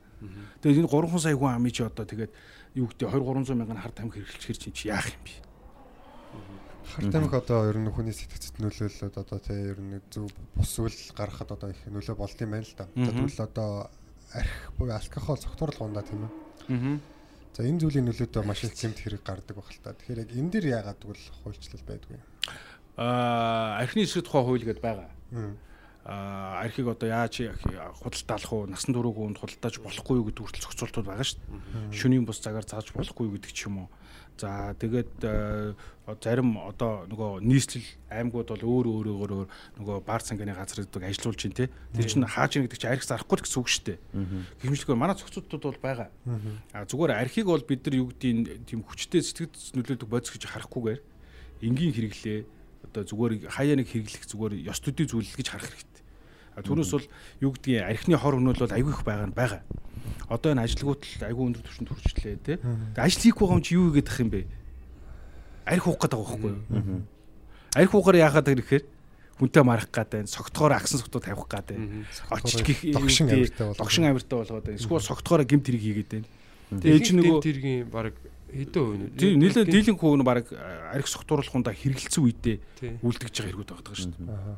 Тэгэхээр эн чинь нөгөө нийгмийн сүр ойлголт байгаа байхгүй юу? Хүн ам нь бүгдөө ажилтаа те айгуу тийм юу гэдэг өглөө долоо гадны одоо Азийн зарим улсуудчаа өглөө долоо тав тусаал ажиллаа ягаад өдөржингөө ажиллагаад орой сайхан гэр бүлтэйгээ панаа өнгөргөл онтол маргааш нь ажилтаа явдаг ийм ингээ бүх нийтээрээ ингээд ажилтаа орлоготой байх юм бол манад угаасаа энэ арх чи өөр бай огт байхгүй болчихно. Хинч одоо арх хууж ажиллаа таслыг таслыг гэж бодохгүй тий? огт байхгүй болно гэж баг байхгүй. Яг хөө зүгээр дийлэнх хувь нь бол байхгүй болчихно тий. Одоо Солонгос ч бүр Азийн өмнө Солонгос ч хамгийн их арх одоо нөө алкогол хэрэгэлдэг улс гэдэг байхгүй. Гэтэ амар ажилдаг. амар ажилтдаг тий. Ажилсаг. Гэтэ бас их уудаг те. Тэгээ баг баг номер нэгт байдаг шиг л. Яг хэрэглээгээр ямар ч одоо архич вэ, хар тамхич вэ ер нь тэгэл тунгийн тааруулах, зохицуулах гэж нэг амар төвөгтэй асуудал баг шүү гэн тий. Тий. Одоо Амстердам гэл нэг орн байж юм тийм ээ. хот уу? Тий Хот штэ. Нидерланд улс тий. Нидерландын тий. Тэгээ Амстердам гэх хот. Одоо тэн дээр ингээл одоо тэрийг бас зохицуулахаас нэлээд төвөгтэй л бас манай шууд нутгшуулж игээр болохгүй ч юм уу тий. Юм байдгүй л бах тийм ээ. Аа тэр хэцүү хаа. Тий. Одоо Нөхцөл байдал нь өөр ч юм уу. Тий. гэдэггүй. эн чин аа, Монгол улс чинь одоо ямар ёс заншилтай байлээ. Тэ ямар соёлтой байлээ. Ямар одоо ахын одоо амьдралтай байлээ. Хүн ам нь хід билээ. Газар нутг нь хід билээ. Аа тэгээ тэрэн дотор чинь одоо айгүй олон хүчин зүйлүүдийн дотор яригдчих дараагийн тийм ойлголт яригдах байхгүй юу? Сайн судлах хэрэгтэй. Айгүй сайн тий. хэрэгтэй тий. Та Дандаа энэ дандаа судалгаан дээр тий. одоо энэ биеийн үлгч нэрийг ер нь хойшлох тал дээр юу боддог вэ? Хүлээн зөвшөөрөх тал дээр. Бүлээн шүрэг тал дээр юу? Гэ бас л наа чин тэгэл нөгөө төрөний ярьдгаар те. Манай усад бас тохирохгүй юм л та. А магадгүй зүгээр нэг те нэг э, хүн ам нэг 100 сая гарцсан те. Бас заавал тийм бодлого байхгүй бол болохгүй. Зарим улс бол тэрий чинь нэг аялал жуулчлалын бодлоготойгоо холбогдуулж бүгд бодлого зохицуулж штэ. Тий. Одоо тухайн улсын зорилго нь юу юм те? гэдгээс хамаарат ямар бодлогоор явах вэ? Тэрэн дотор чинь тэр дараа нөгөө тэр юу гэдгийг бие үнэлдэг хүлэмж ширхэмгүй юу гэдэг чинь бүр нэлээд сүлд яригдах гэдэг байгаа байхгүй юу? А гэтэл өнөөдөр манай Монгол улсын яг ингээд зорилго юу юм гэхээр би бас заримдаа ойлгодгүй шүү дээ. Яг зүгээр залуу хуульчууны хувь хүнийхээ хувьд те Жишээ нь Японд юм уу ингээд очиход бол оо бид нар ста 20 жилийн дараа э, хятадыг солонгосыг төрүүлнэ. Гэт залуучууд иргэн болгон тийм амбицтай байдаг байхгүй? Тэрийг ойлгоцсон. ойлгоцсон бүр ингээ мэдэрсэн те. Тэгээ тэрийг хилэлтгүйгээр хийдэг өөртөө Дор дорой. дор дороо хийдэг тий. Гэтэл яг одоо бид нар за бид нар 2050 он гэхэд хаана очих юм? Тэрийг ярилцахгүй байгаа тий. Манай улс. Тий. А гэтэл бид нар бол юу яриад байдаг вөхөр миний зорилго Бацаа гэдэг хуульч миний зорилгоор тэр би өөрийгөө тэрийг мэдээд байгаа юм. А миний хүүхдийн зорилго юу ах вэ гэдгийг би бас чиглүүлээд байгаа юм. А гэтэл бид нар яг бүгдөө нийлээд олуулаа нийлээд Монгол гэдэг улс чинь яг 2040 он 50 онд юу болох юм гэдгийг бид нар шийдэж чадахгүй байна. Азийн бар болох юм уу? За бар бол эхний тавд орох юм уу? Эхний 6-ад байх хэвээр юм уу те? Тэгээ би нэг үндэсний амбиц гэдэг юм одоо жоохон бид нар гаргаж ирэх ярих. Одоо л яг залуучууд л ярих хэрэгтэй Өстой байх л та зүйл тий. Одоо манай өвөө эмээнэр бол нэг ярихгүй шүү дээ. Тий. Тэгэхээр бид нэр 50 онд ч одоо юу гэдгийг тий. Залуучууд л одоо тэр үед одоо тавих хэрэгтэй байх. тий. Одоо эхлэлийг тавих хэрэгтэй. Одоо би бол манайхан одоо юу гэдгийг яг нөгөө юм ногоон тий байгаль дэлхий тий Эко. ээлтэй эко аялал жуулчлалаа хөгжүүлсэн одоо энэ эрчим хүчээ одоо үйлдвэрлэдэг тий. Одоо ийм янз бүрийн бас юм гоё юм бодогддог байхгүй. Тэгээ энийг бас нэг нийтээр бас ярилцаад яг нэг залуучууд нэг юм нэгдсэн ойлголттой болчвол дор бүрнээ тэрнийхээ төлөө өөр өөрсдийнхээ замаар ингээд яваад хөгжүүлээд явбал бас Тий. боломжтой юм шиг санагдав. Тэгэхгүй бол нөгөө нэг үндэсний амбиц гэж байхаа болцсон. Аа. Тэ. Тэгээд нөгөө үндэсний амбиц чинь хүсэл тэмүүлэлгүй хүрх юмгүй болчихоор яг юу хийхийг ойлгомжгүй болчихно. Чингис хааны үг байдаг шүү дээ. Тий. Холын зориг үгүй аваас ойрын зовлон оршноо. Йоо. Тий. Тэгэхээр холын бид нар зорилгоо тавих хэрэгтэй л дээ. Тий. Тэгэхээр одоо ер нь зүгээр залуучууд бүхэн дотроо тийм бодох хэрэгтэй. Манай улсын зорилго юу вэ? Болохгүй залуучууд цуглаж байгаа тийм зорилго гарах хэрэгтэй байхгүй юу? Зорилт. Зорилго тавиад тий. Бид нар 2040 онд бид нар Азийн одоо эхний 5 орно гэдэг ч юм уу. За 10-д орно гэдэг юм уу тий. Аа тэгээ яг тим тим үзүүлэлтэр яваа. Зорилго тодорхой байж иж хүрх зам нь ойлгомжтой байна. Зорилго тодорхойгүй бол хүрх зам мянга байна. Тийм учраас бид нар одоо тэрлүүл тэмүүлэл залуучуудаа энэ том давлгаанд уриалан дуудах хэрэгтэй. Тий. Одоо шинэ ингээл гадны зарим нэг найзуудтай уулзахаар шүү дээ. Манай ус одоо тэд он тим тим тим болно. Тим тим технологи нэвтрүүлнэ те. Одоо трамбаны тасалбараа тэд болгоно. Бараг үнэнгүй болгоно. Бүх машина яко болгоно болгоно гэл. Тэр одоо би буцаагаад манай устайг нэхэр би ярьж чаддгүй байхгүй зарим юм дээр. Тэ. Би бол бас амхандаа өөрсдийнхөө одоо нэг э, компани тэгээд хамт олонныхоо өрөөнд бол яг юм өрөө өгтэй. Аа. Asia's Finest гэдэг. Азийн шилдэг. Тэ. Манай клуб бол одоо Азийн шилдэг одоо болчиход байгаа байхгүй юу? Оо за за. За баяр. Яг энэ шиг юм одоо яг stand up хийдэг юм Аха. хөвчлөөтэй ярьдаг те. Ийм юу бол одоохондоо байхгүй байгаа. Хөлийн өрөөнд. Тий. Тий. Хятадд Хятадд сая өнгөрсөн жил дөрвөн клуб хаагдсан шууд засгийн за. Та Яг нар хаасан юм бол. зөвшөөрлгүй. Та нар ягаад засгийн газараас ямар албан ёсны юу? Тий яг албан ёсны юу байхгүй. Лиценз аваагүй байж байгаа тийм. Тийм тийм лицензтэй. Уг хэлэхэр нь ирэх байхгүй. тэгэл Ер нь олон ургалж үзэл гараад ирэхээр тэгэл нөгөө нэг төр засгийн юмтанд харшилтал хаасан юм шиг байл л дээ. Тий. Тэгээд одоо Айгүй хүмүүс төрдөг гэж байгаа шүү дээ. Comedy. тий. Тэгээ гол нь эн чинь нөгөө нэг нийгмийнхаа болохгүй бүтэхгүй тэгэл нэг тиймэрхүү юмнууд ингээ шоглоо ярьцдаг тий. Тий. Тэгээ хятад чи яг ямар улс үлээ. Тэгэхээр бид нар ямар уст амьдраад байна? Хацтай байгаа байхгүй. Хацтай байгаа байхгүй тий. Тий. Өнөөдөр бид нар юу гэдгийг хятадд очиод төрдсөн бол юу одоо энэ үг хэлэх хэвлэн нийтлэх эрхчлөө гэдэг чинь айгүй том эрхчлөө шүү дээ. тий шүү дээ. Одоо бидний ярилцаа сууж байгаа чи үг хэлэх эрхчлөө. Эрхчлөө. Хэвлэн нийтлэх гэдэг чинь нөгөө нэг одоо фэйсбુક дээр юм бичиж байгаа, ном бичиж байгаа, бичиж сэтгүүл дээр ярьцлага өгч байгаа чөлөөтэй шүү дээ. Энэ бол хамгийн том гайхамшиг байхгүй. Гэтэл тэгэл ийм эрхчлөө байхгүй бол хөдөлгөөд доош харж байгаа ширээн дагуур чимэг хөх ярьж шүү дээ. тий. Тэг тэгмээр ахын. Дөрүүлхнээ Тий, яриад. тий. Тэгэхээр ийм том эрхчлөөг эдэлж байгаа энэ улсад амьдарч байгаа гэдэг чинь бас нэг том гархал шүү. Тий. Тий. Энэ эрх чөлөөг бол бид нар нөө хамгаалж тий. Хамгаалж, хайрлаж. Тий. Тэгээ хэрвээ энэ эрх чөлөөгөө бид нар нөгөө хүн ингэдэг гэж байгаа хүмүүний тэр суурьсан байгаад нь мэдэрдэг үү? Тий. Байхгүй болохоор нь хайчдаг. Тэ? Тэгээд байхгүй болохоор нь үнсний 5 дахин илүү мэдэрдэг гэж байна. Тэгэхээр бид нар нөгөө одоо байгаадаа бас заримдаа сэтгэл хангалуун байх чинь заримдаа залуунд гоё юм шүү дээ. Мгм. Ярих юм аа ярьчаад хэлэх юм аа хэлчихэд ингээд сууж. Тий. Нэг айхтар тэггүй. А гэхдээ бид явж иж байгаад одоо бид нар ингээд манай хүүхд өглөө босол асууж байгаа байхгүй юу? Манай улс яа нэг инээ гээл. Би нөгөө манай улс чинь Монгол улс гэж заагаад өгцөө. Тэгэхээр тэгэл өргөжлүүлээд а манай улс Монгол улс юм? Тэгвэл манай улс яа нэг инээ гээл ингээд асууад. Тэгээ одоо 4 5 настай хүүхдээс тэгж ярьж ийн гэдэг бол тэгэхэд бид нар хариулах хариулт бэлэн байх хэрэгтэй байхгүй юу? Хүүхдтэй. Аха. Манай улс 2050 он гэхэд тийм бол миний хөө. Чи тэрэнд оролцох ёстой тий. Чи тэрэнд бүтээлцэх ёстой тий. Чи тэрний нэг хэсэг байх ёстой миний хөө. Чи тэргүүрээ бахарах ёстой. Гэт ингээд бүр нэг тий 4 5 настай хүүхдээ бүр багаас нь би гоё яг тэрнлүү тэмүүлүүлэх ёстой байхгүй юу? Аа. Бид нар ч гэсэн. Тий. Би бол одоо тэрийг л сүүлүүд айгүйх бодоод байгаа шүү дээ. Тэгээд ямар сайндаа нөгөө энэ тэр цаад үндэсний юу гэдэг тийм гоё амбицны үзлээсээ болоод би энэ хуулийн технологи гэдэг энэ э, юу руу ороод тэгээд энэ дотор тэр аяло гэдэг юм хийж байгаа байхгүй. Ягаад гэвэл 17 онд намайг олон улсын хуульчдын чуулга улсад муцтанд оролцоод явж исэн чинь нөгөө тэр үед нөгөө Солонгос, Япон, нас Хятаас айгүй их залуучууд ирээл хуулийнхын хууль тухайн улсын хуулийн бэрмийн хуулийн салбарын шилдэг залуучууд гээл сүртэй сүртэй юм хараад орж ирчихсэн байхгүй. Тэгээд тэднийг хараад тэгээд тэд нар нөгөө илтгэл тавиал манай одоо улсад ийм ийм технологи хэрэгжиж чинь те.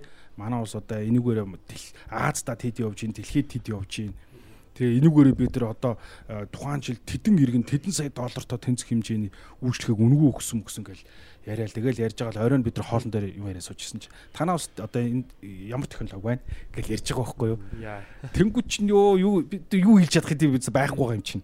А манайх ер нь бол судалж байгаа тий. Манай залуучууд судалж байгаа. бас байхгүй гэж хэлж чадахгүй гоч багаар шаартай юм чи тэгэл судалж байгаа бид нар тий удахгүй хийнэ гэл. Тэгэл тэр ер нь бол тийм нөгөө юу гэдэг юм хор шаараа хөдөлсөн тий бас тэгээд ягаад бид нар заавал тэдрээс ингээ хоцрох хэвээр тэгээд ядахтаа нэг нүүр талах тахлах ганц битэй байх хэвээр тий манад байна танаа технологич. Одоо би эргэжлийн одоо энэ намрын уулзалтанд дахиад явах тэгэхээр очингуудаа би ярина шүү дээ. Манад ийм технологи байна. Тий үйлчлэгээ байна танах одоо яг ямар шүүж хатанд явж гэдэг. Тэгэхдээ нөгөө залуу залуучуудтай ч ярихад арай левел очиод төхөөд очихгүй байхгүй юу? Яриа нийлээ. Тий, яриа нийлээ те. Манайх одоо ийм хийгээд танах яг аль төвшөнд явж гин. Энийг тэгвэл яг гэд арай өөр төвшөнд ярих гэж. А 2 жилийн өмнөхөөс бодсож очих юм бол би чинь хөгжиж байгаа юу хийж байгаа хичээс өөр яриач чач явахгүй. Тэгэхээр 2 жилийн хугацаанд бол аль хэдийн хийгээд эхний бүтээгдэхүүн бол гарчаад явж ямар ч юм гард барих юмд үзүүлэх юмд болчиход байгаа байхгүй юу. Тэрүүгээрээ би бас одоо бахарч. Тэгээд би дотроо бодоолган за 11 сарын уулзсан дээр бас бас юм ярина гэж байгаа байхгүй тий. Үзүүлнэ гэж. Таны тооцоололоор шүү дээ. Тий. Таны тооцоололоор за нэг 5 юм уу 10 жилийн дотор Монголын хүн амыг одоо хуулийн мэдлэг нь хэдэн хувьд эрхлүүлж бодож байна. Яг хаа харьцангуйс бол би зүгээр ядахта нэг 100 муу гэж худлаа ярихгүйгээр тий. Зүгээр ядахта нийт хүн амынхын 50% нь л тодорхой хэмжээний мэдээлэлтэй болох хэрэгтэй. Мэдлэгтэй болох хэрэгтэй. А юу одоо манай аав ээж нарын зарим ингээд хүмүүс чинь нөгөө нийгмийн дундаж дундаж хүн амын тоо айгүй цөөхөн байна. Юу гэдэг нөгөө боловсралтай ажил хийдэг те тийм хүмүүсийн тоо айгүй цөөхөн байна. Эн чин цөөхөн болоод ирэх тусмаа нөгөө шийдвэр гаргаж байгаа шийдвэр гаргалтанд нөлөөлөд байдаг байхгүй. Тэ одоо ингээл өнөөдөр бидний хамгийн чухал ярьж байгаа залуучууд бас мэдж байгаа болов нөгөө ард нийтийн санал асуулах гэж ярьж штэ тий. Үндсэн хуулийг. Тэгээ энэ ч одоо хуультай. Тэгээ та ингээд ийм 10 хэдэн төрлийн бид нар нэмэлт өөрчлөлт оруулах чинь та дэмжиж юу дэмжихгүй нүү гэдэг л хоёр үг асуух гээд байгаа штэ энэ чинь. Тэгээд тэгтээ тэр чинь маш их мэдчихэж тэр чинь. Аа яг үнэн. Тий. А мэдхгүй хүн бол яах вэ? Хараар зүгээр л дэмжин дэмжихгүй гэдгийг шууд бодохгүй зурна. Тий? Тий. А мэддэг хүн яах вэ? Мэддэг хүн бол яг шийдвэрээ гаргачаад очих байхгүй юу? Дэмжихгүй, дэмжинэ гэдэг. А энэ бол шийдвэр гаргалтанд айгүй бодтойгоор нөлөөж байгаа байхгүй юу? Тий. А энийг чинь дагаад нөгөө сонгуул тий яваад байгаа шүү дээ. Бас нэг сонголт хийлгээд байгаа. Тэгээд дээрээс нөгөө энэ юунаас э, зарим сайтууд нөгөө санд асуудал бас явуулаад идэг те нэг зарим зохицуулт толгойд. Тэгээ үнэхээр мэдэхгүй байж зүгээр хүн автомат коннект ордог хүмүүс ч бай. Тий. Эсвэл одоо хүний үгээр ч юм уу. Тий, тий, тий. дороо тий. А мэдлэг нингүн байгаад ирэх тусмаа л одоо хүний үгэнд орох хүний үгээр үйлдэл хийх тохиолдол нь нэгддэг. Аха. Стыг дагах. Тэг ингээ хуулийн өрөөнд анхлан анхлан болон дунд түвшний мэдлэгтэй хүмүүс айгүйх ингээ зөнхлөд ирэх юм бол гимт хэрэг яг уруу хамгаалаараа бүр асар багасна. Оо яг үнэ. Тэгээд амнаас гарч байгаа юм бол хууль байгаа талаар хүмүүсийн мэдлэгийг зузаатгасны шинж тий. Яг үнэ. Яг Монголд биш тий. Монголын ард иргэд нийтийн санал асуулгаараа ер нь засаглаа солих эрх байт юм уу? Хуулийн өрөөнд. Яг яг хуулиар бол юу гэдэг байгаа. А гэхдээ эн чинь нэг ийм юм байгаа шүү. Одоо та чи нөгөө ихнийг яриад байгаа ерөнхийлөгчийн нөгөө орос юм яриад байгаа шүү гэнэ те. Нөгөө ямар засаглаа болох байх та зүгээр ер нь бидэрт тийм эрхчлөө байд юм уу гэж асууж байгаа. байгаа штэ. Эн чинь суур юм байна. Хамгийн том эрхчлөө шүү. Яаж хийх вэ гэдэг чинь айгуу чухал. Хизээч вэ? Хизээч вэ хийх вэ гэж байна. Одоо зүгээр яг хөө тэр сүүлд нөгөө засаглалын хэлбэрээ ерөнхийлөгчийн болох уугүй юу гэ сайн манай ерөнхийлөгч нөгөө нэг тийм бичиг юу нэг улсын хурл руугаа дэлнэ шүү дээ. Хөлдөгдөх байгууллага руу. Би бол зүгээр хуульчийн хувьд бол юу гэж бодож нэхэр манайх ч өөрөө нөгөө парламентын засаглалтаа улс гээд үндсэн хуулиар тогтооцсон. Одоо тэр хуулийн заалт чинь хүчин төгөлдөр байгаа. А тэгэнгүүтээ өөр засаглалтаа болох уу гэд нэг хүн шууд санал оруулаад ард нийтээсээ шууд өөр хуулийн нэмэлт өөрчлөлт оруулах гэж байх чинь өөр саналын томьёолд оруулж ирж ингэж явж болохгүй. А ерөнхийлөгч тангараг өргөхдөө Монголын ард түмний бие бэлэг тэмдэг нь байна. Ив нэгдлийг нь ханганаа. Үндсэн хуулиа дээдлэнэ гэд тангараг өргөцсөн шүү дээ. Энэ гард иргэдээс гарах хэрэгтэй байгаа шүү дээ. Зарчмын үед. Зөв үү. Тэгээд тангараг өргөцсөн хүн чинь буцаагаад үндсэн хууль чинь парламентын зэгсэл гэж байна болио. Ерөнхийлөгчийн зэгсэл болио гэд буцаагаад 100 гараа өргөж болохгүй байхгүй юу? Тий. Агуулгын хувьд бол тийм биз дээ. Одоо энэ чинь чи надаас мөнгө зээлчихэд өгөхгүй бол өгнө гэж надаас амлчингуудаа өгөхгүй болоод ирэхээ өө боли би чамтай зээлийн гэрээ байгуулаагүй гэдэгтэй л адилхан байхгүй. Аха. Арай өөрөөр те. Тий, өөрөөр бол тий. Цаг хугацааны тангаргийн асуудал байгаа ер нь бол Яг хав тангараг бол айгүй чухал ээ. Одоо сүүлийн үед л манай залуучуудад юу гэдэг нөгөө хүмүүс нөгөө тангараг заа заа гэдэг үг чинь тангараг дээ уг нь бол. Та хэд мэдэх үү? Яг яг энэ асуудал дээр бид нар бол яг аль нэг талыг дэмжээг үл дээ. Тий. Яг одоо зөв буруу гэж хэлдэг. Заа гэдэг чинь бол тангараг. Зүгээр уламжлал ярих юм бол. А за гэдэг үг бол юу гэдэг вөхөр за та тэрийг юу гэдэг одоо Чингис хаан ч гэдэг манай ноён ч гэдэг юм яваад за тэр асуудыг шийдээд ирээ гэхэд бол за гэж хэлдэг бол өөрөө биелүүлнэ гэсэн хангалах байхгүй ингээд үгээр ярих юм бол Тэгэхээр энэ нь бол манайх өөр айгүй том уламжлалтай А гэтэл сүүлийн үед бол ингээ заа гэдэг үгний чинь үнс нь байхаа болчиход шүү дээ. Тийм яг үнэ. Юм болгоод л заа заа тий. Тэгээ яг нөгөө нэг за за за за за Тэгээ яг аль нь жиг зааваа гэж сүулдэ тий тий. За гэвэл йогу гэдэг үг ч одоо тэндээс гаралтай байгаа шүү дээ. Тий ялангуяа Монгол эр хүнийг бол хийсэндээ хүрдэг, хийснээ хийдэг. Амлсан бол биелүүлдэг гэдэг. Энэ үг чинь зүгээр гараагүй байхгүй. Ягаад гэвэл энэ үг чинь гарахын тулд айгүй олон жилийн турш туршигдаа тэрийг нь айгүй олон монгол эрчүүд хийдэг байсан бол энэ үг яваадах шүү дээ. Тийм биз дээ. Тэгсэн гидл нэг өдөр супашаад гарч ирэнгүүтээ энэ үгийг хэлэхгүй байхгүй юу те хэлээгүй. Тэгэхээр энэ Монголын өв соёл уламжлал гэдэг бол агуу юм аа. Монгол хэлний үгийн баялаг гэдэг бол гоё штэ айгуу гоё. Баялаг ихтэй. Зарим хүмүүс бол хуулийн хүн бол үгний хүн гэж ярьдیں۔ Аа. Тий. А үгний хүн бол харин хуулийн хүн байж чадахгүй гэж ярьдیں۔ Тэгэхээр тэр хуульч бас мэрэгжлийн нэг гайхамшигтай тал бол бас үгний хүн байдгаар их давуу. Тий. Нэмэр энэ ч гоосын тухай хэлсэн байдаг шүү дээ. Монголын за андгаар буй за гэдэг. Монгол хүний за гэж хэлсэн үг л андгаа юм аа. Тий. Тийм учраас энэ нөгөө үгийн үнцэн гэдэг бол айгүй чухал. Тийм учраас одоо бид нар нөгөө шүүх хуралдаар орох ор- шүүхэд ордог өмгөөлөгч нар консалтинг хийдэг манай хуучнаар дийгдэн шүү дээ. Сул үг хэрэгжилж болох. Аа. Яг хэлэх ёстой өгөө тоочны хэл. Тэгээ манай дээд шүүхтэр хурал оргот гэдэг байхгүй. Гол юм арих, гол юм арих гээл. Нөгөө э, хүмүүс илүү дутуу юм яриулахгүй. А манайхан бол яах гэдэг вөхөр оронгуудаа нэг оршил тавиал, өрнөл тавиал, төгсгөлдөө зүүчих гэдэг байхгүй. Аха. Манай их хурал дээр ч гэсэн. Тэ ер нь тэгдэж штэ. А шүүхтэр бол тийм процесс байхгүй штэ. Хэрэгт хамааралгүй зүйл бол яриулахгүй. Та юу яриад байгаа юм ба? Яг энэ хэрэгтэй хамааралтай зүйл ярил гэж шаардна. Тий. Тэгэхээр нөгөө хуульч нар ч хүссэн үсээгүй нөгөө яг л гол юмаа ярьдаг болдог тий. Тэгээд гол юмаа ярихын тулд зөв үгээ сонгох хэрэгтэй болдог. Тий. Тэгэхээр нөгөө үгийн хүн байхаас өөр бас нэг талаараа аргагүй л байна л. Тийм тий. Одоо зүгээр ингээл шүүгч хүн ингээл заа гэл нэг буруу юм да одоо заа гэхгүй юм дээр заа гэл хэлсэн байхад нөгөө нь буруу ойлгоцсон явж иж болох юм шүү дээ. Тийм Бас учраас маш үгийн зэгцтэй байдал тий. чухал. Тийм Тэгээ одоо ингээд одоо бидний үеийнх ингээд байгаа байхгүй юу? За ингээд хэдэн он ч үдийн. Тэгээ одоо ингээд бидний дорогийн үеийнхэн байгаа байхгүй юу? Generation Z гээд 95-аас хойш За тий. Тэгээ одоо ирээдүйд ирэх 10 жилд бас яг өөр үе болохоор өөр хандлага өөр юу гэдэг нь хууль зөрчилдүүд илүү их гарч ирэх байх л та. Та яг ингээд өсөлтийн графикаар бид нар ямар алдаа хийхээр байна? Ямар Ямар- гэмт хэрэгт одоо юу гэдэг одоо юу гэдэг нь бүлэг танхаа махаа нэг хэсэг аяг хийсэн шүү дээ. Одоо ингээд харьцангуй одоо багасч байгаа болов гэж би боддог. Үгүй ч магадгүй. Багасч байгаа гэж яриад тест нөгөө нэг Тэгээ одоо ингээд нэг хором мором гээл одоо Та бол аяг ингээд багасч байгаа. нүтэн дээр харж байгаа шүү дээ. Шилжилтийн үе дараагийн үеийн гарч ирээд арай өөр ингээд гэмт хэрэг ч юм илүү хийх юм харагдаж байна. Магадгүй юу ч хийж болно шүү дээ. Тий. Тэр талаас нь та яг ямар байдлаар харж байна? Яг зүгээр дараагийн э, одоо G generation-ийн дараагийн юу их вэ гэхээр би бол зүгээр хов хуулж байгаа хувьд бол кибер кибер ги- одоо гэмтэргүүд бол асар их болно. Ягаад гэвэл эн чинь нөгөө э, одоо та нар нөгөө манад манай жишээн дээр яхад зээлцэг юм байна гэж дарахад ингээл Тий. мөнгө авч штэ. Тий.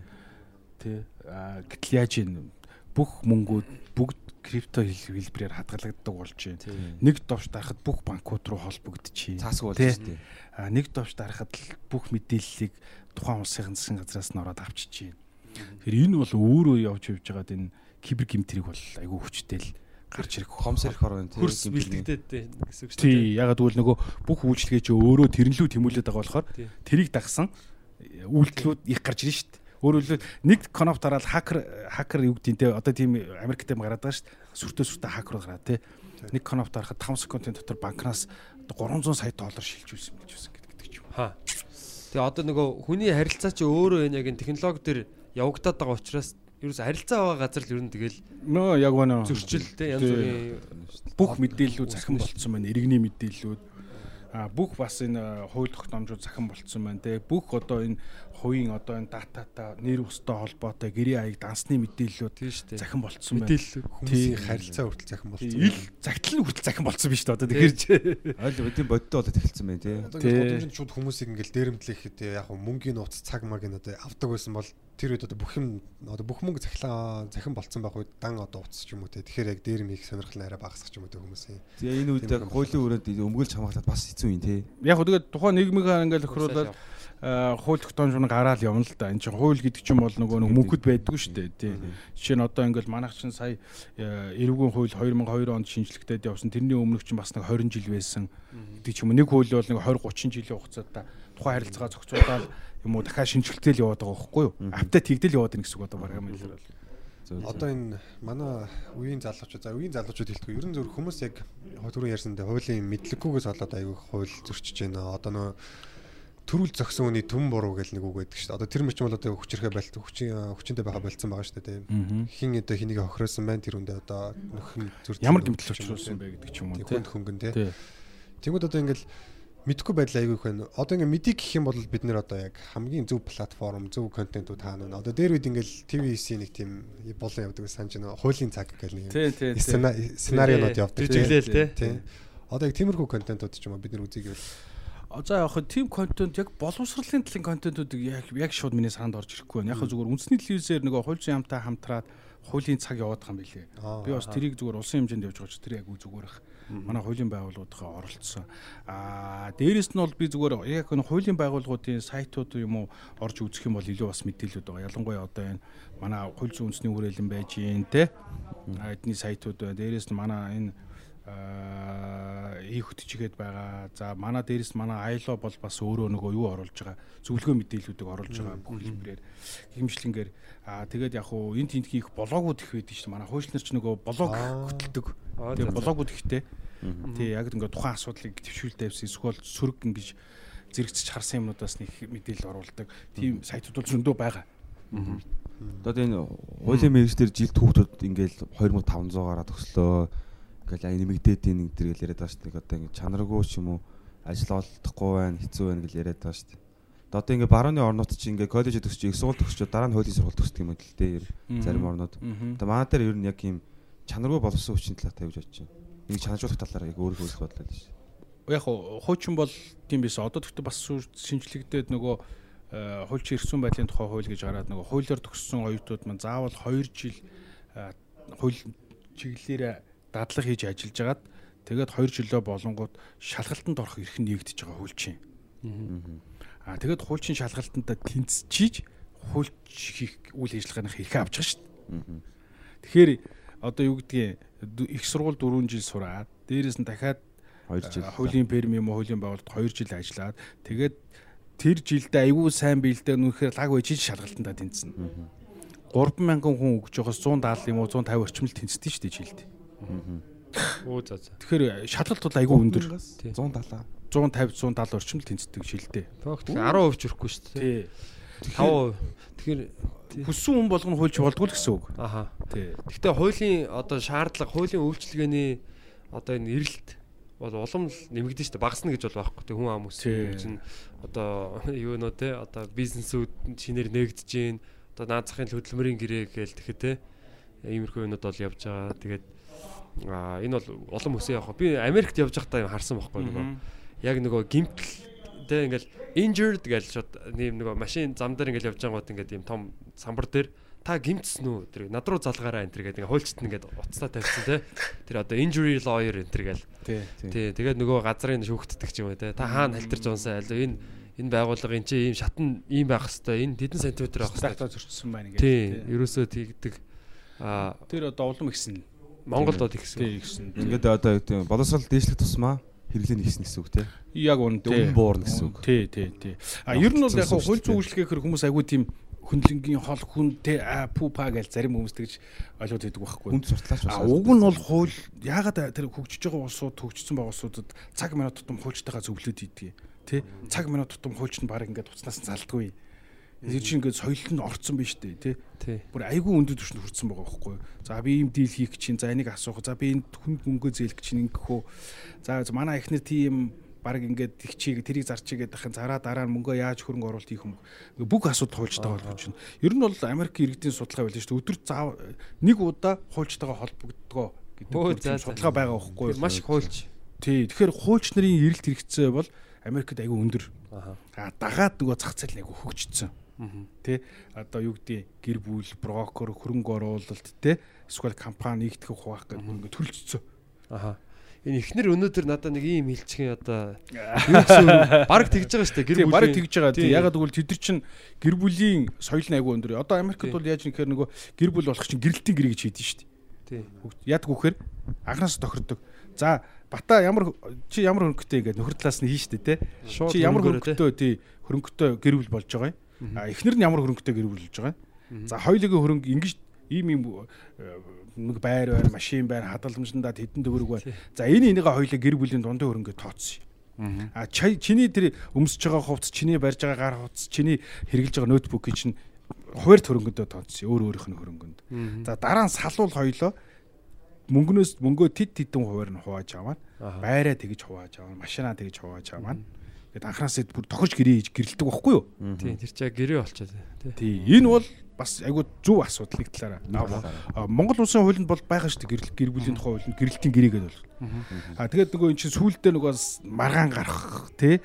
Тий шүү дээ. айгүй олон юмнаас суурчилсан сэргийлж байгаа юм байхгүй. Тий. Тийм тий. Одоо энэ нөгөө сүүлийн залуучууд айгүй хийдэг болцсон гэрэлтийн.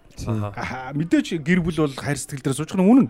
А гэхдээ хожим нь үүсч болцсохгүй ямар нэгэн одоо юу гэдэг гэр бүлийг ямар шалтгаанаас салж болно шүү дээ. Салахад л тэр гэрээг тэр хоёр хүн барих. Тий. Аха. Би юм жишээ мэдх юм байна. Хоёр хүн ингээд сууж байгаа байхгүй юу? Тэгээ гэрснээс хойш хөрөнгийн чинь шууд 50% ингээд яг тийм тусгай гэрээ байхгүй л болохоор тэгж байгаа л та. Гэрснээс хойш хөрөнгийг хоёр тал 50 50% хуваанаа. Тэгээ дунд ганцхан байртай. Одоо юу гэдэг 2 3 хүүхэдтэй байлаа гэж бодъё. Тэнгууд тэр байрыг бүтнээр нь одоо ээж нь ч юм аав нь хүүхдүүд аваад ингээд тустай амьдрахтаа тэр байрыг ашиглана шүү дээ. Аа. Аль одоо юу гэдэг хүүхдээ аваад үлдчихэж байгаа нь ээж нь ч юм уу. Тэгэхэд тэр бариггүй гэрэл салах юм шүү голоор нь зараад хуваагаад окей. Тийм Яг баг. эрэгтэй талаас нь хүүхдийн мөнгө өгөхгүй би зүгээр байрныхаа үлцээс хүүхдүүдтэй үлдээгээд ингээд өөрөө ганцаараа явъя гэсэн шийдвэр га- гаргаж болно шүү хүмүүс. Тэгэхэд бол үгүй зараад голоор нь хуваана ч гэдэм үү. Тиймэрхүү жишээ бол харж байсан. Сая бас нөгөө яалаа шүү дээ. Дэлхийн хамгийн баян хүн одоо Amazon-ы Jeff Bezos ч эхнэрээсээ одоо тий хоёлоо одоо салъя гэд. Тэгээ салсан чинь нөгөө 150 тэрбум доллартай байснаа 70-ын шууд өгчөж байгаа. 70 эдийн Тий. 50%. Юу. Тэгээ дэлхийн хамгийн баян эмэгтэй болчихж байгаа шүү автоматар. Автоматар. Тий. Тий, тий, тий. Яг гоо тэр чинь нөгөө анхны тохиролцоо байгаа л байхгүй юу тий? 50 50 Тий, гэдэг. 50 50 ч байдаг юм уу. Тэгээд тэрийг бол яаж тохиролцож болно? Гэрлэгч хоорондоо шийддэг байхгүй юу? 82 ч байж болно бүр. А бүр 99 нэг ч байж болно. Гэтэ ямар ч эмэгтэй 80 20 дээр ч юм. Эмгтээчүүд нь арай ихийг аавна гэж үзсэн. Ханаа нийгэм 50-аас л эхлэх байх шээ. Ер нь зүгээр хамгийн багтаад нөгөө сэтгэл зүйн хувьд бол 50-аас эхлэх байх байх. Гэрлэгээс гэрлэгээс өмнөх хөрөнгийг бол тооцохгүй бах тий. А тэрийг гэхдээ гэрээ хийж байгаа тохиолдолд бол тусгаж болно. Юу гэдэг одоо зарим залуучууд тэгдэг шүү дээ. Нөгөө хүнтэй зарим залуучууд одоо нөгөө яа тий хоёр угчаад шүү дээ. Ер нь миний мэдж байгаагаар нэг хэсэг залуучууд яаж өгөхөр нөгөө байртаа очоод машинтаа олцоод хүнтэй суuna. А нэг хэсэг шууд хүнтэй суугаад дараа нь байр машинтаа олно Хамтдаа бүтээн. хамтдаа бүтээнэ гэдэг. А зүгээр байртаа болоод машинтаа олцсон хин нэг нь хүнтэй суусан тохиолдолд тэр бол гэрээ хийх юм бол юу гэдэг нөхрийнх нь хөрөнгө байна гэдэг тусгаж болно эсвэл гэр бүлийн хөрөнгө байна гэж тусгачиж болно. А аг уг агуулгаараа бол тэр хувь хүнийхээ өөрийнх нь хөрөнгө байхгүй. Ягаад гэвэл тэр хүний өөрийнх нь хөлс хүч хөдөлмөр цалингаар бий болсон хөрөнгө шүү дээ. Тэр гэрсний дараа дундын өмчөд тооцсон байлаа ч гэрэл одоо гэрэл салах үед тэр дундын өмчийг тухайн хүний өөрийнх нь хөрөнгө гэж авч үзэх юм уу? Үгүй ээ, дундын өмч тооцсон бол дундын өмчөрөө л явна. Тэгэхээр хуваагдана. Тэгэхээр анханасаа яаж тохирох уу гэдгээс бүх зүйл хамаарна. Зөв зөв. Тий. Тэр гэр бүл салахыг харсан. Нөхөр нь өөрийнхөө нэр дээр байрынхаа байраа яг тийм хамтран эзэмшигчгүйгээр битсэн. Нааш чааш одоо хөрөнгө шүү дээ. Хөдлөн шүү дээ чи наашааш бизнес янз янзын зар нааш чааш гээд төвлөл алгалцаа салж исэн. Гэрлэг байсан. Тэгээд өөр дөрөө аваад тэг ингээл. А хамтран амьдарч ирсэн юм уу тий? Тий. Тэр байр нь болохоор хувааж авсан байр байсан юм уу? Үгүй ээ тэгэл тэр чи одоо юу гэдэг нэг нь хүүхдээ гараад нөгөөх нь ажилдаа явал. Аа. Гэтэ гэрчлэгийн дээр өөрийнх нь нэр биччихгүй. м, Алсаа бодоход чинь наашааш хөдлөхөд амар гээл. Тэгс нөгөөт нэг Нэр яг санаа шиг одоо нэг нь ажиллаж одоо байрныхаа мөнгөийг олж байгаа. Нөгөөт нь хүүхдээ харж байгаа тийм тохиолдол ч юм уу энэ дээр одоо ямар. Ямар ч юм байхгүй шүү дээ. 50 50 байхгүй юу? чинь э, юу гэдэг гэр бүлдээ хоёулынгийнх нь оруулж байгаа хувь нэмж хэрвээ эсрэгээр нь тэгвэл нөхөр нь гэртээ хүүхдээ хараад ихнэр нь ажилд явсан бол яах юм? Харин тий. Тий адилхан л шүү. Адилхан байхгүй. 50 50 Адилхан гэр бүлдээ оруулж байгаа өөр өөрсдийнх нь гүйцэтгэж байгаа л үүрэг. А тэрийг гэр бүл хоорондоо тохироод нөхөр нь ажил хийх юм уу, эхнэр нь ажил хийх юм уу тэргээ тохирол явж байгаа л гэсэн үг шүү дээ. А гэхдээ мэдээж э, хуулиар бол 3 хүртэлх насны нялх хүүхдээ бол их хүн өөрөө харах хэрэгтэй тийм ээ. Бол юу гэдэг тэр чинь нөгөө эхийн сүүний тижэл 6 сар хүртэл сүүгээрөө өхүүлэх мөхүүлэх тэгээ эхийн хайр халамж нөгөө л байгалийн хуулиас л тийм чи байгалийн хуулиасаа л улбатаал яваад байгаа байхгүй юу? Хамгийн Асуулт зам асуугаад асуулт нь болохоор а тэр нь хамтын өмч болох уу эсвэл хувийн өмч болох уу гэдэг асуулт байна. Хамтын өмч дундын өмч болно шүү дээ. Гэрэгээрээ тусгаарлаагүй л бол. Тий. гэрэлдээ батлуулаагүй бол харин өөр. Хамтран амьдагчийн статус бол шал өөр түвшинд аваач. Тэгэхээр хөрөнгөө бол тэгэхээр манай залуучууд бол яг энэ одоо юу гэдэг гэрэлттэй тий. Тий. Бас биенээс асуух хэрэгтэй л дээ тий. Яг бид нар яг хоёул яг юу юм бэ тий. Тий. Тэгэхээр яг энийг одоо яг гэрээ яг одоо Хоёлоо гэр бүл тэгтээ. Тий. А хоёлоо юу яая? А мэдээж одоо энэ гэрэлтийн гэрийг хийя. Гэтэ энэ чамд хайргүй гэсэн үг биш. Тий. Тийм ээ? А гэхдээ хоёлоо бүх юм тодорхой байх хэвээр. Чи надад харин бүр эсрэгээр хайртай итгэдэг бол хоёлоо энэ гэрийг хийя. Окей. Хожим чиний ярих ашиг чинь бас хөрнө хөндөгднөө. Тий. Ингээд те элен далангүй байж иж гэрээ хийх нь бол эргээд эхнэрч вэ нөхөрч вэ хүүхдийн бас давхар ярих ашиг сонирхлыг хамгаалж идэг юм том давуу талтай байхгүй. Тэ. Тэгээд тэрэн дээрээ тусгаж хүүхдтэй бол хоёлоо ингэн тэ а хүүхдтэй болоо салуул хөрөнгөийнх нь хэдэн үе хүүхдтэй гэж тодорхой байх хэрэгтэй байхгүй юу? Тий. Тийм биз дээ. Маш бас тодорхой. тэр юм яг тийм чухал юмнуудаа бас их хойш хайдаг сэтгэл хөдлөлөөр. тий эсвэл одоо санаа зовдөг ч юм уу Тий. одоо жишээ нь ингээл одоо юу вэ юм гэрээслэл байна тий одоо энэ дэр ч гэсэн тэгэл чухал юм ойлгож авлаа. Ер нь бол би бол ингэж бодож байна. За яг байртай машинтай байх юм бол би чи байртай машинтай байртай машингүй ирлээ. Эсвэл би байргүй машинтай ирлээ. Гэтэ энэ хоёр бол үгдийн бит хоёр өөрсдийн хөрөнгө. Тэгээ дундаа үүсгэсэн юм аа л хоёлоо 50 50 гоё. Энэс гадна хүүхэд ингэ тэр юм бэх юм бол нэмэлт ороо заалт оруулаад болчих юм шүү дээ ер нь бол. Тий агуулгаар бол тий. Ер нь бол хамгийн ив найрамдалтай арга нь бол тэр байгаад байна л да миний хэлбэрээр бол. Гэтэ ер нь яг хинтэг яг хэлмээр байдаг гэж. За тэгэл хөрөнгө аваад очиж штэ багтаа. Аа. Юу ч авч очихгүй. яг Юу ч юу. энэ сэдвэрээс яг ярилцаж ер нь ханаасаа ярилцах нь л айгу зүгээр байх л та. Тэгээ ярилцах юм жоохон эвгүй байх те яг ингээд нэг юм ээ voilын хүмүүс ер нь ихчлэн салахгүй л гэж бодож анх нийлж байгаа ш. Тэнгүүд яг Мэдээж тэнгүүд яг тэрийг бодоод хүмүүс ярилцдаг байх гэж бодоод байна л та бас.